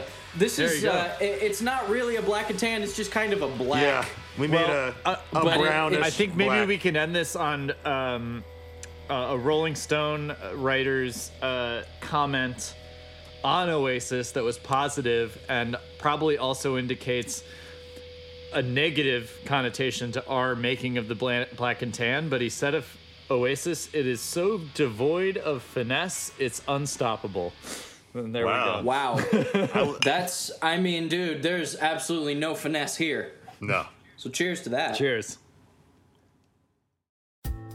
Greetings, friends. My name is Dean Legiro, and I'm the host of the 3324 podcast. I invite you to join me and my lifelong friend Eric Kuber to come with us as we discuss the music and movies that shaped our life. Each week, we'll pick an album or film that we really connect to, and not only give you some great info and trivia, but also discuss, debate, and celebrate what it means to us and the journey it took us on. We also look forward to hearing from you and giving us some of your picks for us to check out and discuss. I think it'll be a really fun experience, so come along with us for the ride. You can find us on your favorite podcast provider and at 3324.buzzsprout.com. Thanks for your time and welcome to the 3324 family.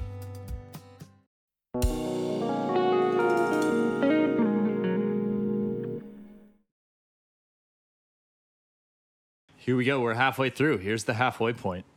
I'm going to take a quick second to. Uh, this is coming out in June, so I'm going to plug our band, Bad Business Club, because when you're hearing this, we will have a single out. It's called Flip Me Over. You should check it out. It's on Spotify, Bad Business Club.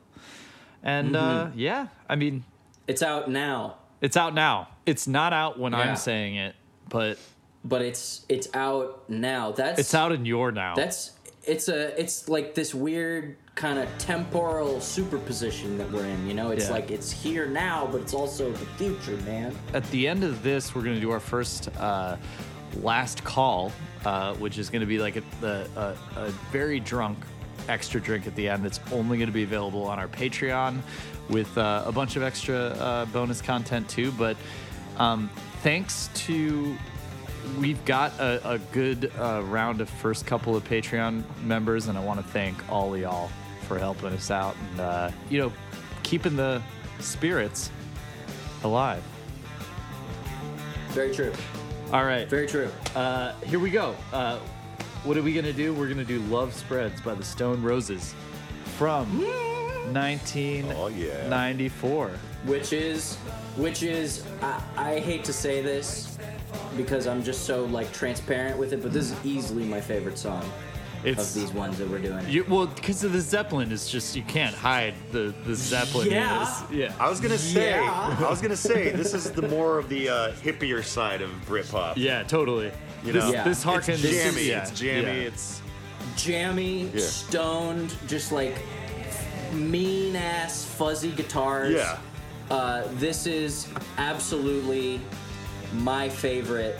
Uh, I mean, it's in drop D for fuck's Yeah, yeah. Oh, yeah. sake. You know, you can't argue with that. I mean, I was like, am I listening to widespread panic right now? They didn't even do the E flat. They went drop D. They went straight to D. They went Yeah. straight to D, which I love that. I, I think that's That was awesome. a good choice. You it was know. a good choice. Yeah. So here, uh, drink wise, I wanted something a little on the muscular side. You know, this is uh, this is going to be the only shake and This, this, this tune It's- has muscles. There's some chest hair involved Yeah. in this song, yeah. Chest hair, chest hair, Yeah. and muscles. Yeah. I mean, like, This is this song has like muscles, but it's like, you know when you when you see a guy like in front of a nightclub that's like, he's not really cut, but he's like you could tell he could, he's like really freaking strong. Yeah. Because he's got a lot of a lot more muscle than you have, but it's under a couple layers of fat. Like that's sure. this song. Yeah. Yeah. yeah. And it- I mean, uh, because this is a genre, sort of in the way that like punk rock is, where they don't love guitar solos. No. Yeah. You know, they don't. But this thing is like mostly lead guitar. It's- so I'm it's a- super hyped about it. Yeah, it's just a guitar solo. It's just a giant Yeah. guitar solo. Yeah. Yeah, which I mean, I don't know.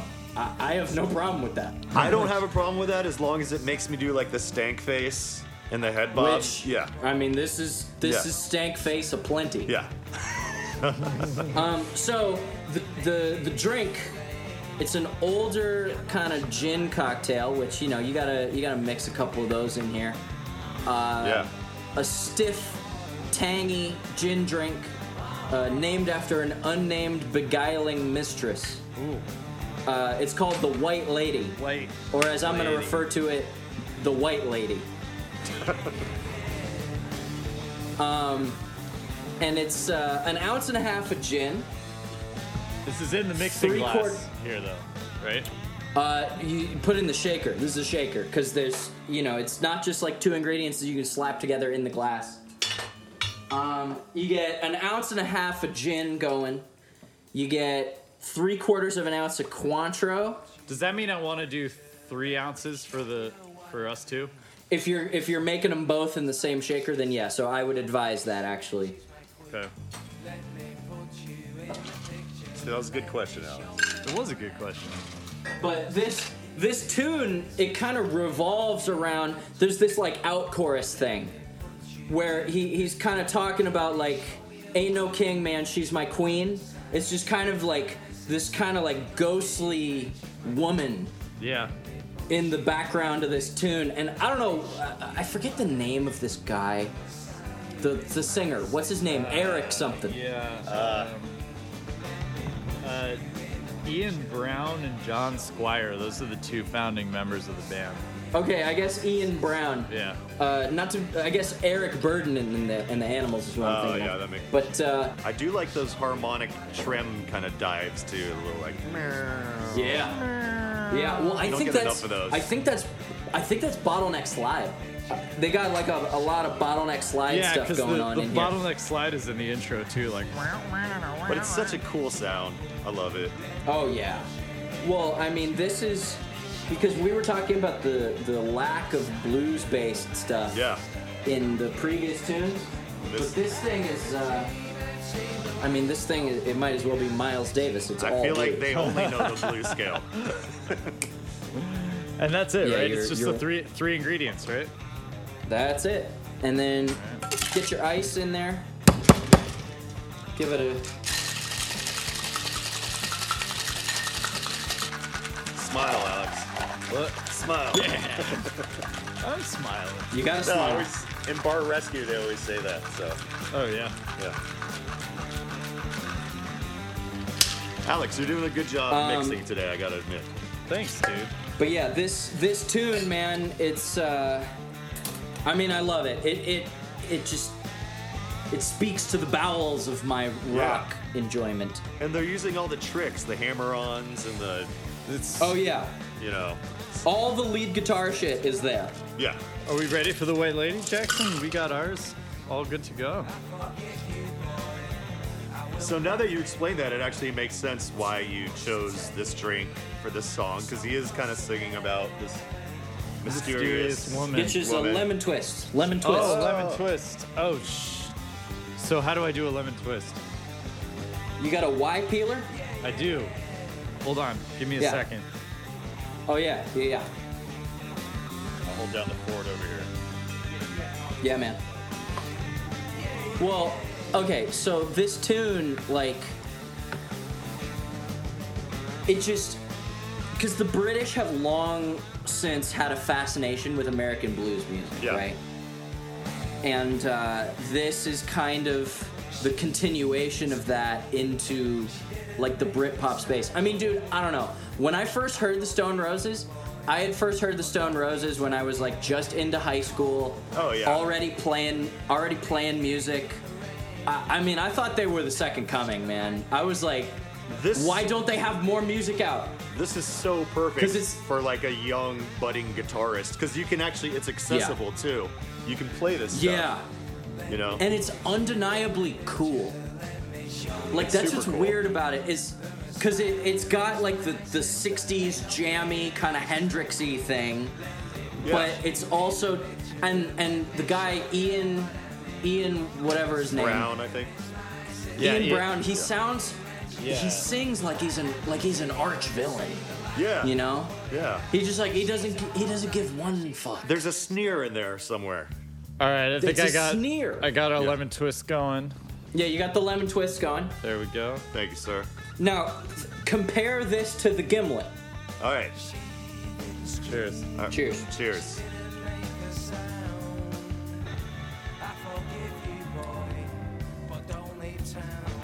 Ooh. I mean, it, it's a lot more sour than the gimlet. Yeah. It's brighter, Lot brighter. and uh, I think it it covers like with the Cointreau. The Cointreau and the lemon is a more powerful combination. Yeah. Uh, so it kind of silences the more um, botanical notes in the gin. It does. It's. Whereas with the gimlet, you get the botanical stuff with the gin without that kind of like Yeah. soapy unpleasantness. I mean, it, I think- kind of reminds me of a last It's- word. I'm actually trying to figure out what Yeah. the difference between this and a last word is. What is the quan? Uh, what is the I, I can Cointreau? tell you. What? What is the Cointreau? Cointreau is like an orange. sec. Yeah, Oh, it's okay, okay. basically a Orange triple- liqueur. Orange Gotcha. liqueur. Yeah. Yeah. Uh, last word is lime based, right? A last word. So this is gin, Cointreau, and lemon. So basically, like gin, orange, and lemon. And then a last word is gin, lime, maraschino, cherry, Yeah. and uh, Green ch- chartreuse. Yeah. Which and the chartreuse is just a multicolored Beast. howitzer Yeah. of yeah, um, so you have like, and a, a last word is is kind of like a more complex version of this because you have all the herb stuff Yeah. in the chartreuse uh, and the cherry and the lime versus This is much the more lemon and the simple. orange it's like in here. They, you you Yeah. got the botanical thing, you got the sweet thing, and you got the sour thing. You don't try to overcomplicate it. Once again, though, the soapiness is neutralized a little bit.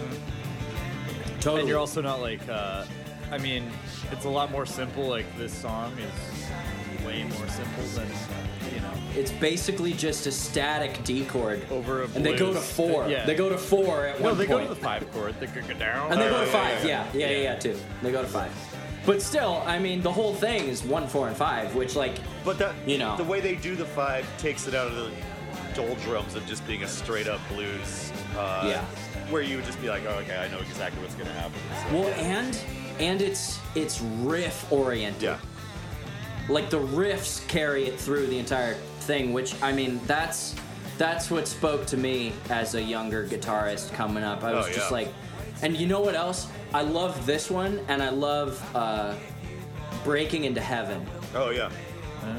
off the same album because that's all the like all the wad out Yeah. lead guitar stuff. Just like I still play licks out of the Breaking into Heaven song. well, the Oh, shit. fun part is, you know, we all play guitar, but this is also one of those songs that has one of those drum beats that during that era you would want to get on the drums and play this beat. You know, like Yeah.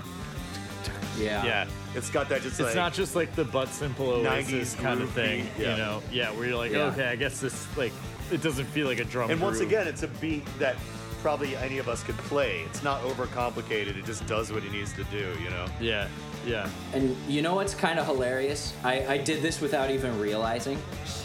Uh, I said when I wh- when I first heard these guys when I was younger, it, it sounded to me like the Second Coming.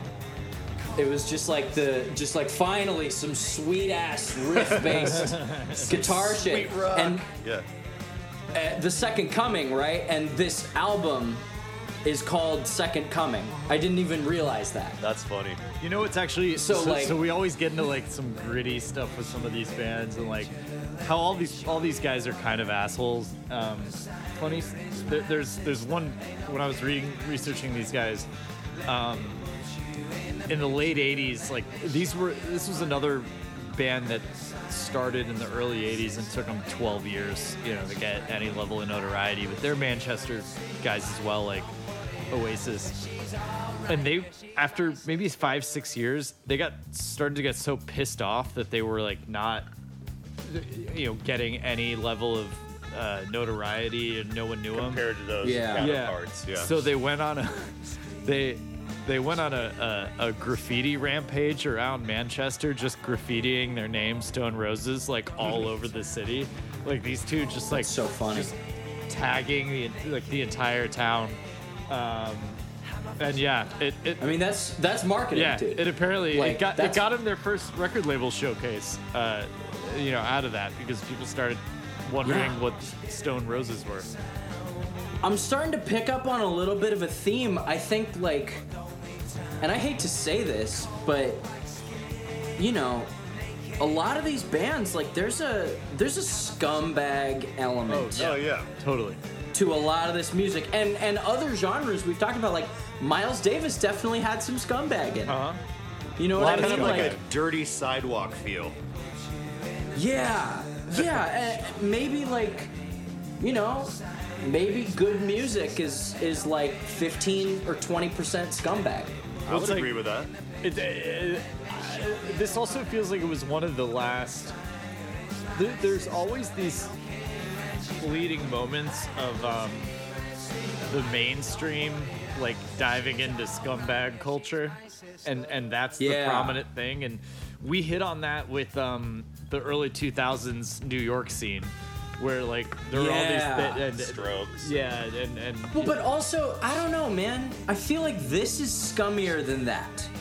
Those guys, they have a scumbag thing, but it's like they're like sexy scumbags. They're sexy. Yeah. Well, If well, that no, makes yeah, any th- they're sense. sexy scumbag. In that, okay, so those guys are scumbags, and that like, you know, they'll probably they'll probably That's, sleep with that's you. the name of my new side gonna project, say, dude. it's the scumbag. Sexy scumbags. yeah, that's the Can I be difference in that between. band? Because it just sounds cool. I think like that's the Yeah, difference dude, between fuck like yeah, I'm northeast northeast American scum and English scum is like northeast Yeah. American scum will sleep with you and not call you back.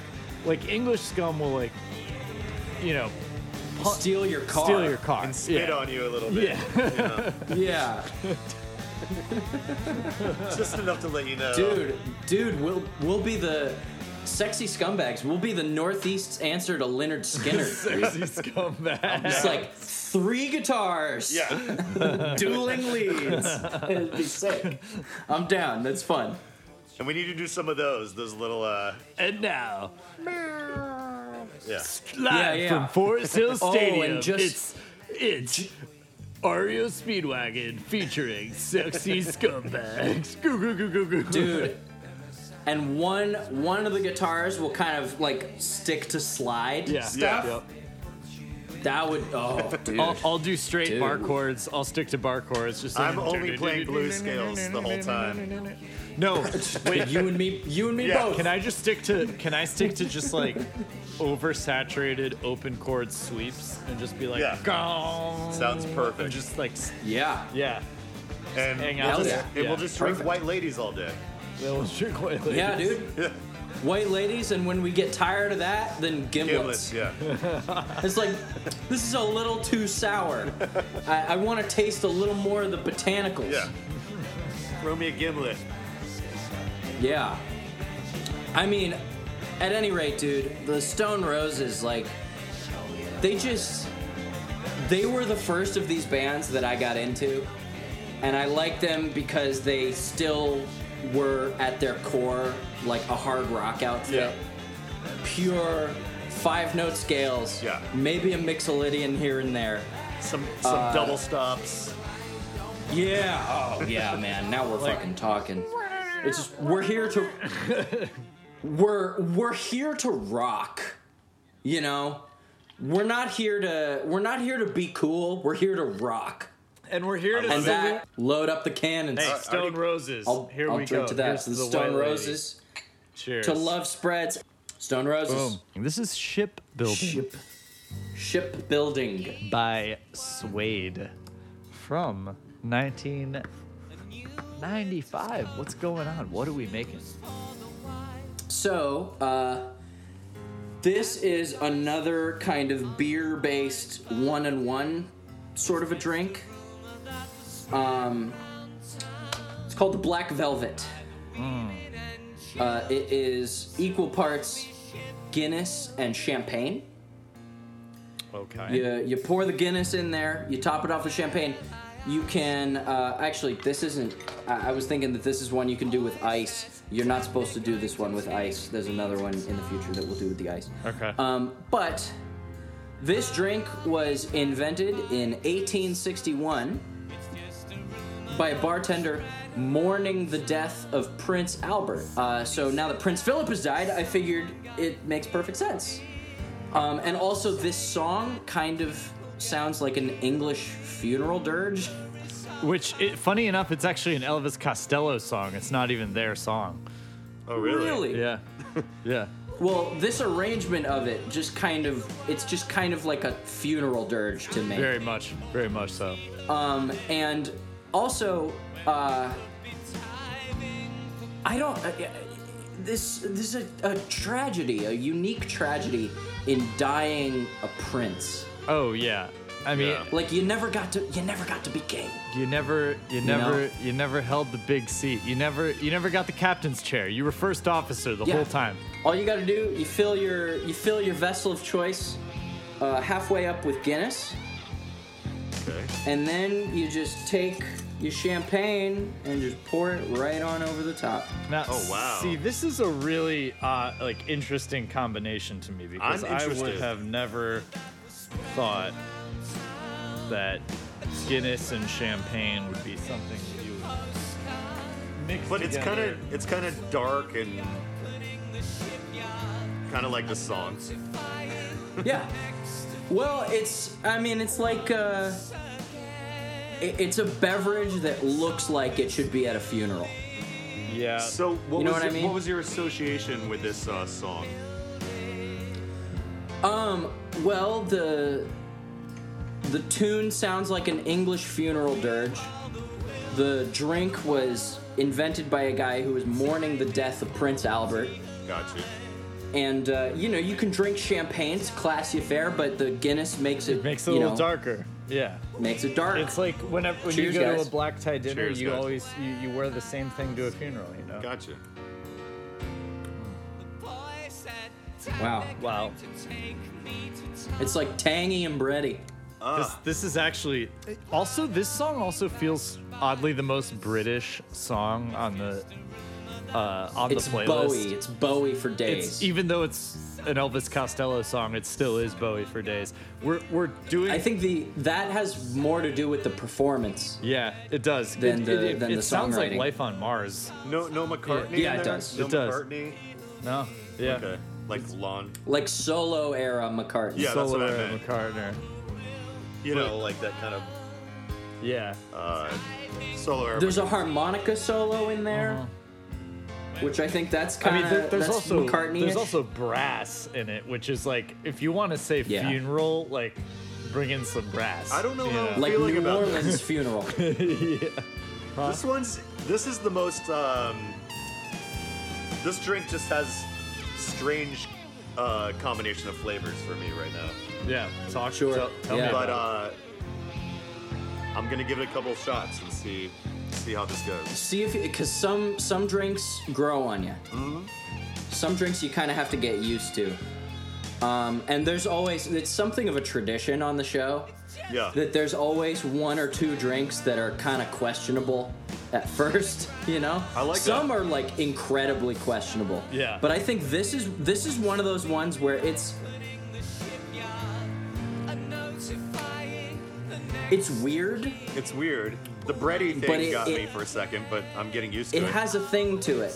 yeah. It's like if uh, it's like if a raisin bread was a drink. You know, it does kind of taste like it That's tastes. really good description. it I- tastes like a funeral, though. You're around a lot of people you really like and you know, and there's there's beers and there's alcohol around, and um, you're getting kind of buzzed. And every once in a while, you have this glimmer of like I'm having a good time with all these people.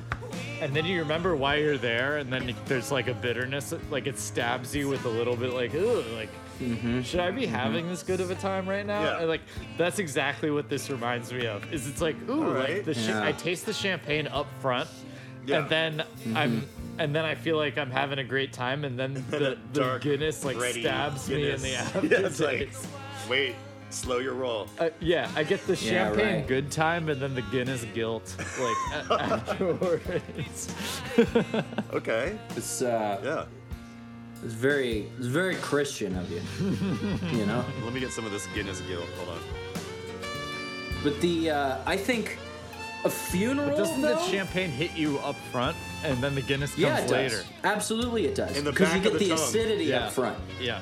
Yeah, it's like you can You taste get the acidity up front. yeah, you can taste the champagne So on you're the like, front. it's a party. Oh your no, it's a tongue. funeral. But then I feel the Guinness kind of go across the back of my tongue, and then it's Yeah, it's like the thought, like, isn't it great that I'm around all these people I Yeah, like? And then but, you're like, uh, oh wait, this person died. But I think that a funeral is you're like supposed to have a good time at a funeral because you're you're having a good time in their honor. yeah, You know, you're Yeah. like you're remembering the good times you had. yeah,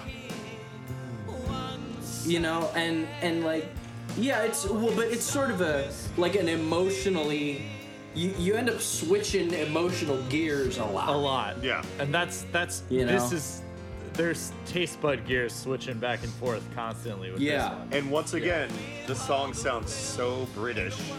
Yeah. And uh, you know, we talked about this. Uh, Suede was one of the uh, big four, Yeah. including Blur Yeah. and Pulp and Oasis. And uh, you know, they kind of have a similar kind of like we talked about. They speak in their own dialect, and it uh, gives off that vibe. Absolutely. And just slow Well, and um, brooding. Yeah. Here, I need to, I need to drink to this uh, trumpet solo. Yeah. Here's to Suede. yeah, that was suede, guys. Cheers. this is uh Let Forever Be. By the By- Chemical Yes. Brothers Yes. from 1999. Yes. What's going on? What are we mixing? this one kind of had it has like a like a flower power kind of california folk rock thing to it Yeah. like i hear the birds you know Yeah.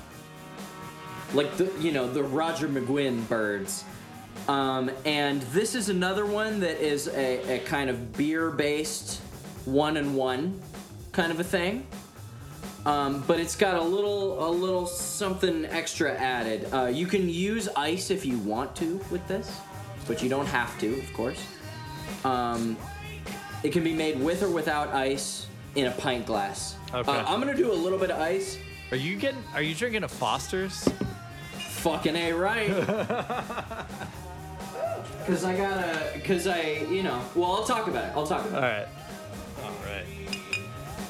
I want to defrost the glasses. it. Oh yeah, that's absolutely the move. So you don't need to add ice, probably. Probably not. Yeah. You don't need ice because you got frosted, big, sexy frosted mugs. Yeah, That's right. Yeah. Frosted. So, this is. It's a snake bite, all right? Now, a snake bite is half English pale ale or lager. Technically, it's lager, and you know, in keeping with that, I got myself here a Foster's. I got a Foster's lager that I'm going to use for half of this. uh, In Australian for addition beer. to to Jack's hard cider right here. So it's it's uh, half pale lager, half cider Yeah. to create a snake bite. But then, and I figured that this it sounds. I mean, this is the coolest name for a cocktail that I've ever heard. Basically, um, you have apple cider, you have pale lager, but then you add a half an ounce of creme de cassis which is a black currant liqueur, and that turns it into the purple nasty. Ah. And that's the coolest name for anything. Ah. And you know what Like, I got? Creme de cassis, my friend. So here's what you do: you give a, you do half, half of whatever pint glass Well, you yeah, got. let me talk with- about what we got over on this side of the Oh yeah, yeah, yeah, on, go for on it. this coast. Um, we yeah, we got uh, Samuel Smith's Old Brewery from Tad Caster, and that's their lager beer. dude. Then we got um, Lost That's Boy. way more authentic. We got the Lost Boy Comeback Kid cider from Alexandria, Virginia, from right down the road. These guys have actually, I'll do a free plug. They're not sponsoring us, but Yeah, not a sponsor. Not a sponsor, but free plug. I have been to their cidery a couple times in Old Town. Haven't been there. It's Don't plan on to. uh, where- it's on Duke Street. It's off of Duke Okay. Street, uh, but it's uh, really good. They got some great flavors. Um, it's the only cider cidery I've been to that didn't piss me off. You know, like you know most.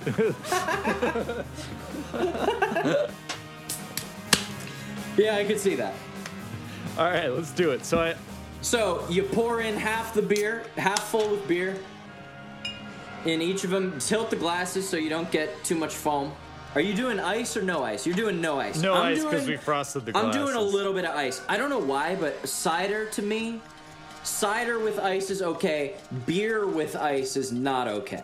So uh, but not now. half the beer, Okay. half the beer, then half the cider. Right, and with this stuff, it can mix and it's fine. Yeah, we're not. It actually Don't make us do another black and tan, dude, because Yeah, I know, man. It's uh, can get it's weird in tough here. out there. but, uh, right. this is working out. We don't have to worry about now, where layering. does the creme de cassis come Yeah, just drop it on in there. And actually, it's it's kind of a nice thing when you send that cassis down in there, because uh, you can you just watch it. This is one where you want it to mix. You just watch it go down because it'll naturally it'll naturally find its way to the bottom as it goes. Do you just kind of pour it right down the center? just just right on in there. Nothing special about it. If it, it it's supposed to integrate, you know. And Gotcha. I even I even had uh, to give it a gentle stir if you wanted, Okay. but you probably won't have to. Ooh. in? yeah, that's Ooh, nice. There it is. Yeah, yeah. You're gonna because it's I mean it's the purple nasty. You Yeah. know. You you just send it. You just send it down there and it turns into the purple nasty. Maybe you just give it a little. You give it a little. A little jostle Swoosh. as you pick it up. Jostle. You know, oh yeah, that dude, that layers. jostle. Whatever you did, whatever you did on that end, that layers beautifully. I'm good. and Yeah. Well, anyway, cheers, boys. Cheers to the purple nasty, my friend. Let's try this bad boy. this might be the, my favorite drink of the episode. I gotta say. Once again, this is very summery. Uh, yeah. I don't know where the pool is here, but It's right in the back, and now But- that it's June, even though it's not June now, but it will be June when you hear this. yeah, Then let's all g- go down to the pool afterwards. sounds good. Let's- Dude, and this this is tangy enough from that berry flavor from the cassis. And the cider keeps it light. The pale ale gives it a little bit of a body. And uh I mean it's a delight, dude. Can we I, I totally agree. can we make a barrel of this and just bring it to the pool? yeah. yeah, we can. You're gonna need a whole lot of fosters, but uh, you'll make it happen. Yeah, it's it's good, man. It's pretty I good. mean, and just I think because it- just because you used an Australian beer to make an English drink doesn't mean that we. have Yours to. is probably better. Yours is probably better because you got the authentic English shiat. Once again, You know? the theme for today has been refreshing. Yeah. Yeah, yeah, yeah. I didn't know that the British were so refreshing. Yeah, I, I guess.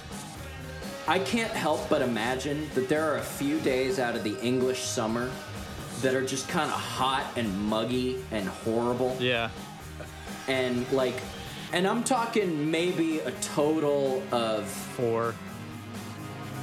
maybe 12 days out of the year. And that's when the Stone Roses are like, time to write a song with our stank Yeah. face. Yeah. Yeah, time to turn up our amps nice and loud. Yeah, because the sun's out up there until like 9:45 at night uh, during the like vernal equinox. Uh, yeah. Yeah. Or s- Sounds summer nice. equinox. Yeah. Even though this isn't the Stone Roses, but you were making me think of that like stank face, so. I mean, Yeah, this man. also isn't like really Britpop here. I mean, this is the Chemical Brothers. I picked it. Uh, Mm-hmm. I, I picked it because it had this like I, I don't know like. It feels like a good way to to crest off of Britpop in a way. I mean, these are the uh, this has Noel Gallagher is singing, um, and it, Oh. it almost sounds like. This sounds like Britpop's answer to Tomorrow Never Knows off of Revolver. Okay. No, yeah. You hear what I'm Well, With you that hear drum Tomorrow loopy Never kind of Knows. feel. psychedelic, you know, sort of thing. Tomorrow never knows like Beach Boys. No, well, that's no. God only knows. No, tomorrow never knows. From Well, Re- I think from he's talking more Revolver. about that loopy drum feel and the bass Mm-hmm. Yeah. loop kind of thing. But Yeah. tell me Yeah. this isn't. Very psychedelic. Yeah. I'm also remembering the early 90s and that kind of Jesus Jones kind of like funky kind of Yeah. drum beat, you know, like boom, boom, kaka, taka, boom. That was always like in every. Well, these guys work with Beck too. I mean, Yeah. which like this sounds very much like in a lot of ways like that too. Oh, definitely. Yeah, but Yeah, Chemical Brothers got a lot Where of it- good material yeah, if you kind of delve into those albums. yeah. yeah. I feel like this one, this one more so than the others, is '60s sounding. To me. Yes, yeah, and that I, mean feel like that's this is because very of like that. this is very like flower power. Well, you yeah, know, I mean that's what I'm- Roger that- McGuinn. That's that. That's that like revolver, like yeah, Yeah. sound like George Harrison sounding like let's let me sample like bird like a flock of birds Tape and then play delays it in and things, reverse you and, know, and, yeah. and, like that sort of stuff like that. Yeah, reverse guitar. yeah, Yeah. yeah. Like very acid trippy reverse guitar kind of. I did not know that was a Gallagher singing though. Yeah, that was Yeah, me Noel. neither. Yeah. yeah, Noel was singing that song. Yeah, That's awesome. yeah. Uh, it, this is actually funny because this was their first real collaboration, and this is from '99. And Noel, the asshole that he is, like approached them like he kept going like, "Oh, hey, I got this like bilaric thing. Like maybe you guys can work on." And then they did something for him, and then like he was like, "Ah, never mind. I- I'm not. eh, It's not time." And then he did that like five times before like they actually did anything together.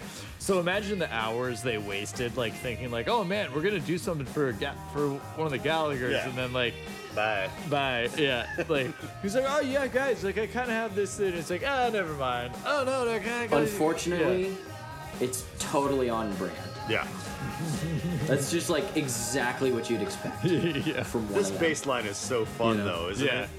Yeah. Like, Yeah, even though it's so so jammy. repetitive, like I would love to be on stage and just play this nonstop for like it sounds 10 like the minutes. Beck song "New Pollution." Like, Same idea, yeah.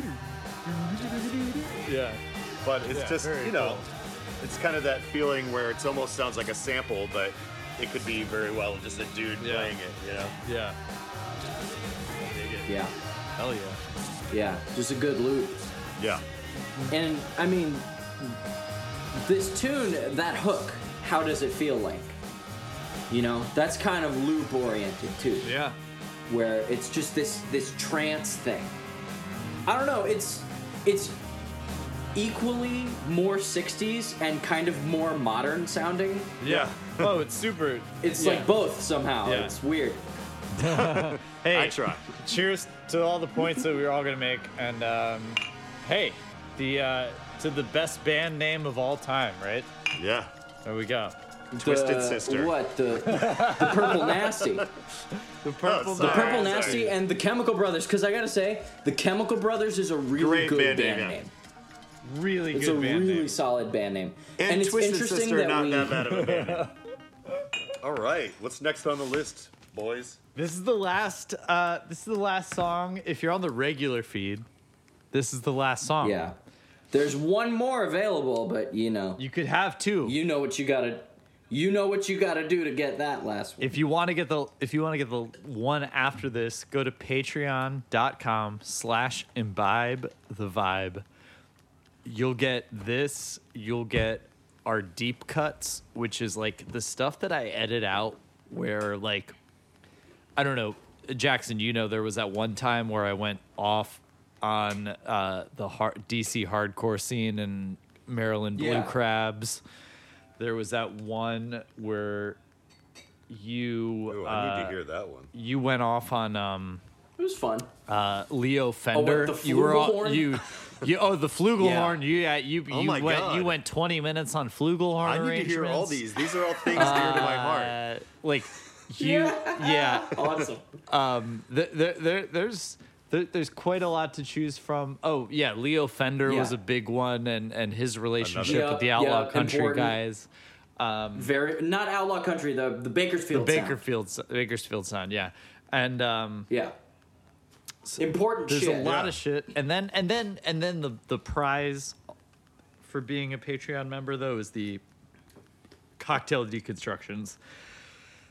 Yes. because you know you see us drink all this stuff but you don't you know if you really want to internalize how to make stuff and why cocktails exist like what we do there is we mix together a classic we break it down to the independent ingredients and Yeah. taste and talk about you know how those work together and then understand Yeah. the combination so anyway but we're also introducing what we call the last call which is basically Yeah. like hey we do after a full episode we're going to do an extra drink even though it's horrible for our health oh fuck it. we do it for We'll- you. We'll deal with it. yeah we're going to deal we'll with deal it with it and we'll do it we'll do it for you and the truth is like the patreon with uh with the the deconstructions there's something there for the intellectually minded bar person you want to learn about cocktails go there we talk about the mechanics of cocktails but if you want fun silliness Well, because offering that to you now as well definitely buzzed by then, right? Like, well, that's well when it yeah all because comes with the up. last Yeah, with you- the you last could- call you're you getting could us say at that. drink number 9 too also, which you know and then and then it's- you've got it's and you- nine drinks and then, It's and a then the lot. third thing you've got, which you've mentioned, is called the is called the barroom floor, which is which is you know me you know crying over Maryland Blue Crabs Oh, and, yeah. and and sitting and listening to DC hardcore at the Dancing Crab Well, on Wisconsin Avenue, which and, is a and- weird and- place yeah. for that to happen. Uh, But it is by Fort Reno, so it's not too far off Exactly. the beaten path. My question is, please tell me you brought up "Feels So Good" when you talked about the flugelhorn. yeah of course Okay. chuck mangione Okay, just making that sure. a joke? Just making sure. I've Because seen King of the Hill, man. I need to get a Patreon account now too, because I haven't heard these episodes, but they're speaking my language, we keep and now I'm gonna be on Here's the one. thing, so, like- look, All right, let's- I'm getting this. I'm doing it. Let's do it. Uh, here here it is. Here's our last song. Here is. Bittersweet Symphony by the Verb. What British may have shit heard of it. are we mixing with this? well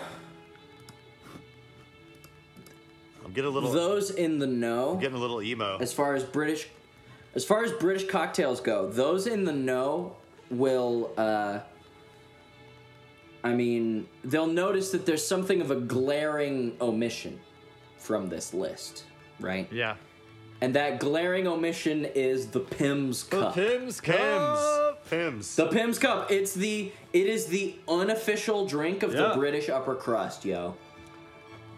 So, and it- here's the crazy thing about a Pim's Cup is that it is in addition to being a light, springy classic, it is I mean, you can make a Pim's cup like hundreds of different ways. Yeah.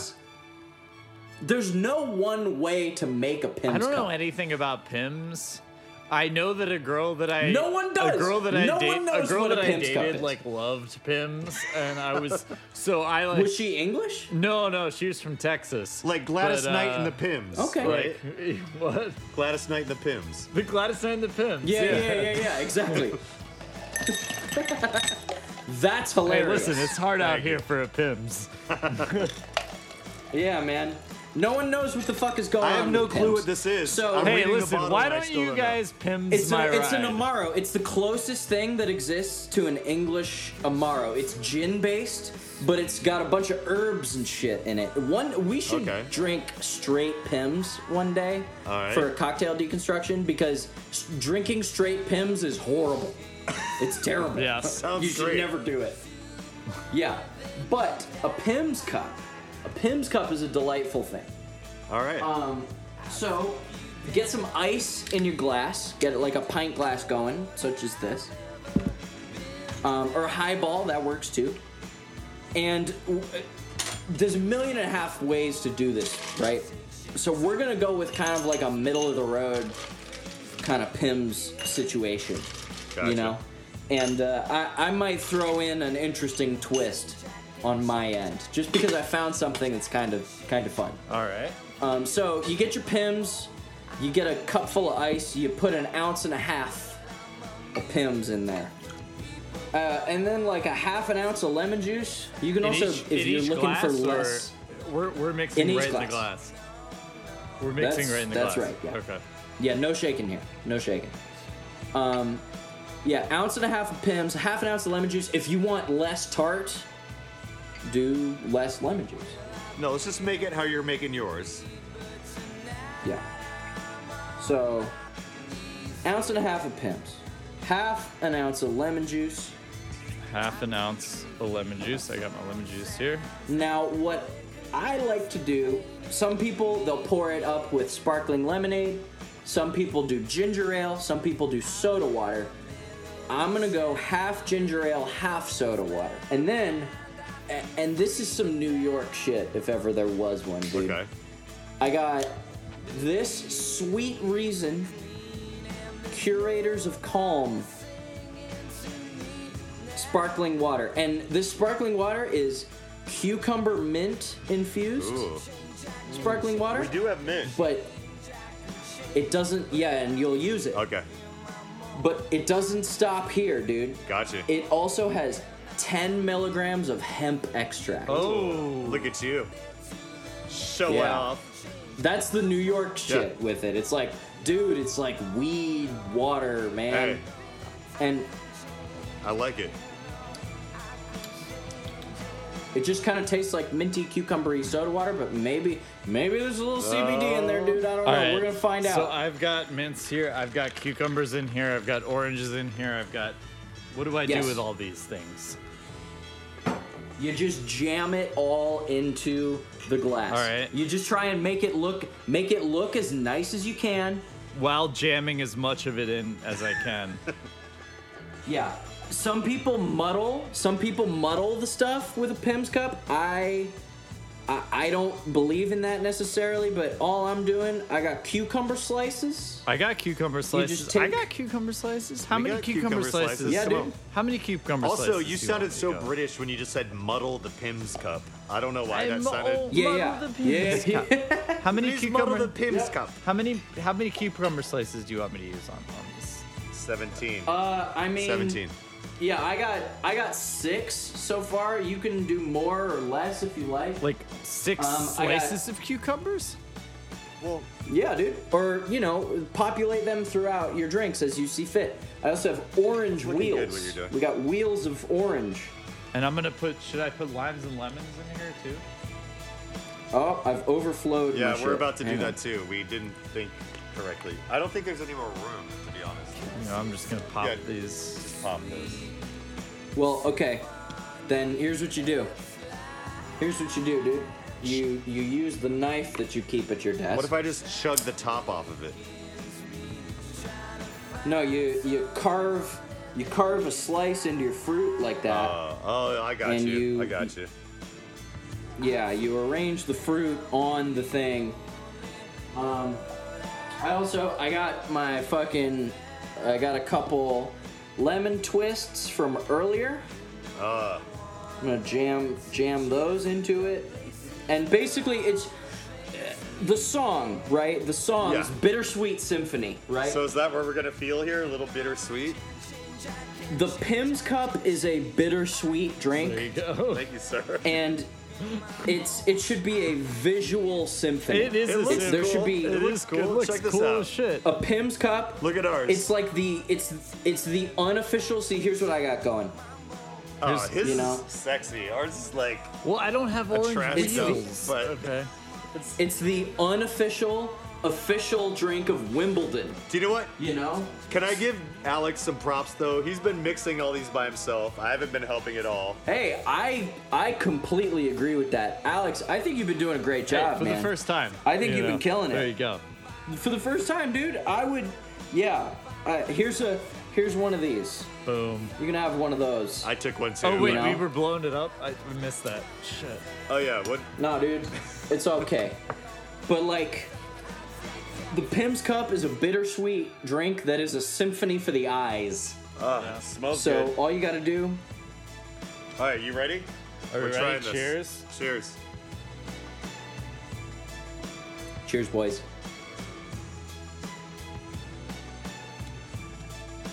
This is my And Ian, favorite. you're- you're- this is my favorite. You're talking about Yeah. you're talking about refreshing, dude. No, this is my Yeah, this favorite. This, this is the most refre- I'm.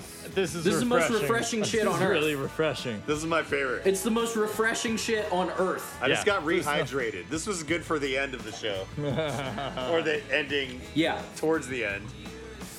yeah. This is, and that's why I wanted it to go last. Yeah. Because it's it's just like reinvigorating. So refreshing. You get all the fruits, but the bitterness of the pims kind of anchors all of it. You know.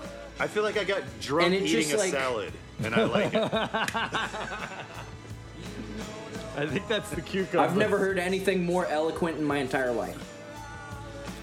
But it's Yeah, delicious. it's like it's like ordering the McDonald's salad where you're like, oh, I I got a salad. I still yeah. yeah, but you went to McDonald's. That's Yeah. okay. oh, you got the extra sugary sriracha dressing. Good for you. Uh, but Yeah, dude. No, this is cool. This uh I've always been a big cucumber fan. I think there's nothing more refreshing than a cucumber. So Yeah. we got to address the elephant in the room on this song. Okay. Is that Which is Oh, bittersweet the symphony. Rolling Stones controversy. totally uh, plagiarism here? Um, except it's kind of not, and kind of is at the same time. So like both Well, parties this were. is when the sampling What debate. song? What song So, do they uh, say? yeah, I mean we're gonna we'll do it on the last call, so you guys can hear us talking Oh. about it. I know a But- uh, little bit about this actually. It's called Last Time. The song is Last Time. Yeah. But it was Mm-hmm. so Did you know about this, Jackson? so the verb uh, Richard Ashcroft No, dude. This is gonna be fun for last call then. So, so sing, lead singer Yeah. songwriter of the Verve, A- Richard Ashcroft, like, uh, like both sides are kind of right and wrong at the same time because Richard Ashcroft was like, "Hey, I really liked this song last time," and he found that's- this. He found this. Um, uh, I'm sorry, I don't mean to interrupt, Yeah. but uh, both sides being right and wrong is like every music IP Yeah, debate. yeah. exactly, But this exactly. is also the the It's like- advent of sampling was starting to become a thing. Totally. Uh, at this Yeah, time yeah, as yeah. well. but the, the And and the legal system had yet to catch up. Intellectual property, the- etc. You know, we Yeah. don't have to get into all the weeds of music law, but there's a difference between songwriting rights and sound recording rights.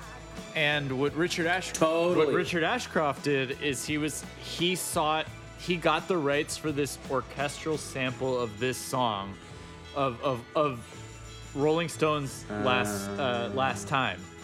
And he Uh. got the rights to that, but he didn't seek uh, rights from the Rolling Stones, Yeah, yeah. who wrote the composition. Are you are you giving us a Right, teaser? right, or Are right. we gonna talk about this now? I mean, I can tell you what happened. Okay. But dude, in the music business, songwriting is king. Yeah, and the thing about what happened to this guy is like it was their biggest f- freaking hit, but Jagger and Richards had to get added to the songwriting credit, and then all the royalties went to Rolling Stones manager Alan Klein. and I think finally, in a gesture Bless you. of goodwill, in 2019, so I heard about a that. little over a year and a half ago, uh, Mick Jagger and Keith Richards like got signed their publishing over to Richard Ashcroft for this song. So like he's finally Good on able them. to yeah, good on him. They make Yeah. enough That money. was nice of them, dude. Yeah. they got plenty of money at this Yeah. point. You know what's a fun thing? This is really quick. Uh, when I saw Jeff Beck at the LA, uh, the El Rey Theater in LA, um, my dad and I were there. We were seeing Jeff Beck, and uh, when he was playing uh, "Where Were You," the last tune. Sorry, Jeff, if you're listening. um, when he was playing his last tune, my dad and I were like, "Hey, you know, the parking in there is kind of tight. We should go get the car." So we left in the middle of the last tune Um, Yeah.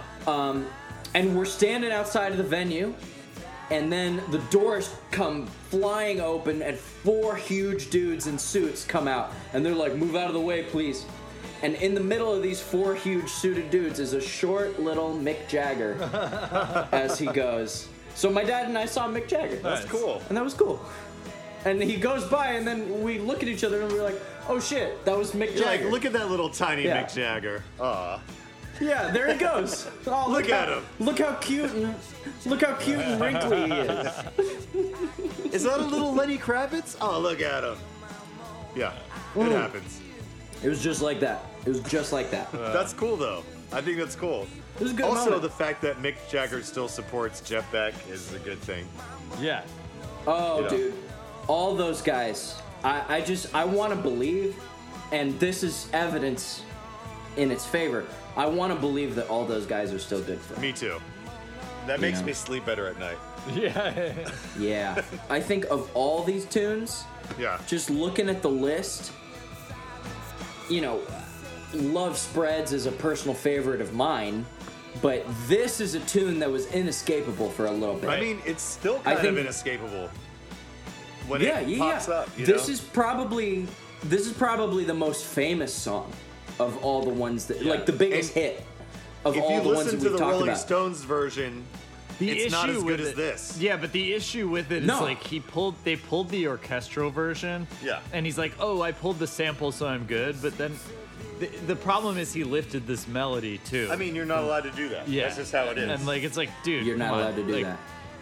but And also just from a from the point of view of somebody on the ground in the Rolling Stones camp, an orchestral arrangement, that's that's dollars right there. uh, Yeah. oh yeah, You gonna play an orchestra for some shit? Like that's fucking money. what are your what are your thoughts on the verb? Your final thoughts on the verb? I only know this song. I'm glad. Uh, This is the only song I know by them. me too. Never man. heard another song Me by too. them. And I'm Listen, the, I'm glad he got his money. Yeah. No, they're they're good. You know? they, they, they they got uh, I mean they're they got a good vibe. They're like uh they, they got the sampley vibe of like Beck, Yeah. with like some of the melodic stuff of Radiohead without being too like losery as Radiohead. Okay. You know? uh, well, I would say I'm glad the song exists. Yeah. I'm glad the song exists. Yeah. And I don't get s- I didn't always feel that way, but now I do. and I don't get sick of it like I get sick of like Chumbawamba or something like that. Yeah. You know.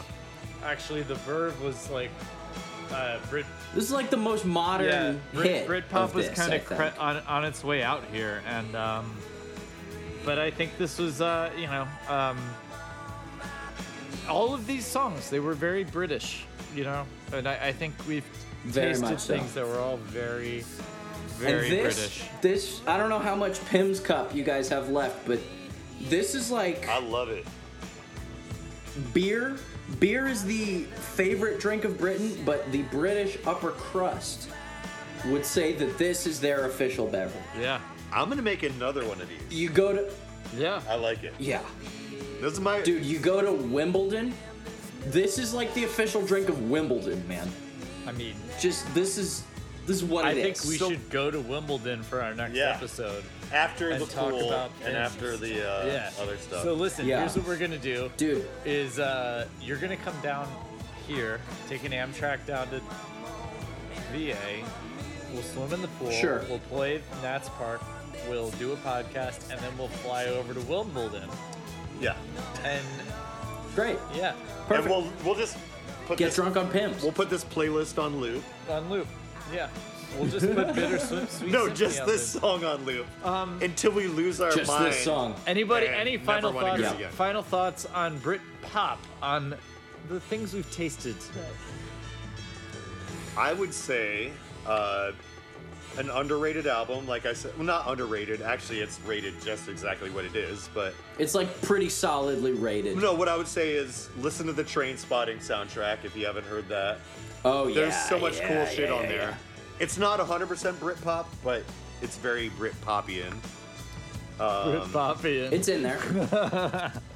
Uh, it's got its thing to it. That's something that I enjoyed for a long time and kind of got me into a bunch of other bands. And uh, drink a pimp's cup. That's all I gotta say. What about you? What I gotta say is I I've discovered an appreciation for a music that is very much reveling in its own regional uh, ec- eccentricities and um, Yeah. and and just putting them completely forward and that um, and having that match with like a, a some tastes that are very like English forward as well like um, I don't know really Yeah. made me sort of regain an appreciation for kind of music that I was very popular when I was a kid that was just kind of around and in the ether that I didn't really Yeah. zero into and now that I am I'm I'm very appreciative. I mean, we're still kind of waiting on the the heir to the throne of Britpop a little bit. You know, like we're still kind of waiting for another band to Yeah. come down and and do this because this hasn't really happened. I mean the, since, the you know? Arctic Monkeys I guess I was gonna say but, Arctic Monkeys or uh, yeah Yeah, like a bit though. But they're kind of closer to the they're closer to the New York yeah, sound. I like the think. hives and stuff like yeah that. they are Like, the, The the hives. vines yeah, Yes. they, they totally are Yeah. you've got You know? gorillas but they're But I doing will a say, totally dude- different thing you know The gorillas have been on their own wave the Yeah. whole time. I've always Which I've always been a is- uh, big I- fan. Um, Me too, dude. Yeah. Listen, Plastic Beach, Oh. that album Plastic Beach, so good. because everybody loves Demon Days. Demon Days is amazing, but then Plastic Beach came out and people kind of slept on it's it got for a little Snoop bit. on it. Uh, who's that R&B guy Everybody. that does that one song? Um, Bobby Womack. oh my God, that oh song's Bobby amazing. Womack is on that? amazing. from a- across Amazing. 110th Yeah, he is. Street? I'm gonna Dude, make he's him on listen to this two song when songs. we're done. It's so good. Dude, across Plastic the Beach. hundred- Plastic Oh, Beach shit. is the album. Plastic Beach is the album that I learned how to smoke weed to. There's some songs right. in there that sound And, like uh, sitcom songs, right? Like it sounds like it could be like Yeah. the intro of a sitcom. Like it's all over the place. Super Fast Jellyfish. Yeah, something. Super Fast Jellyfish is hilarious. But then you have literally, dude. It's it's Mick Jones and Paul Simonon from the Clash. We got the Clash. We got then Blur, it's Little yeah. Dragon, and then it's Bobby Womack on there.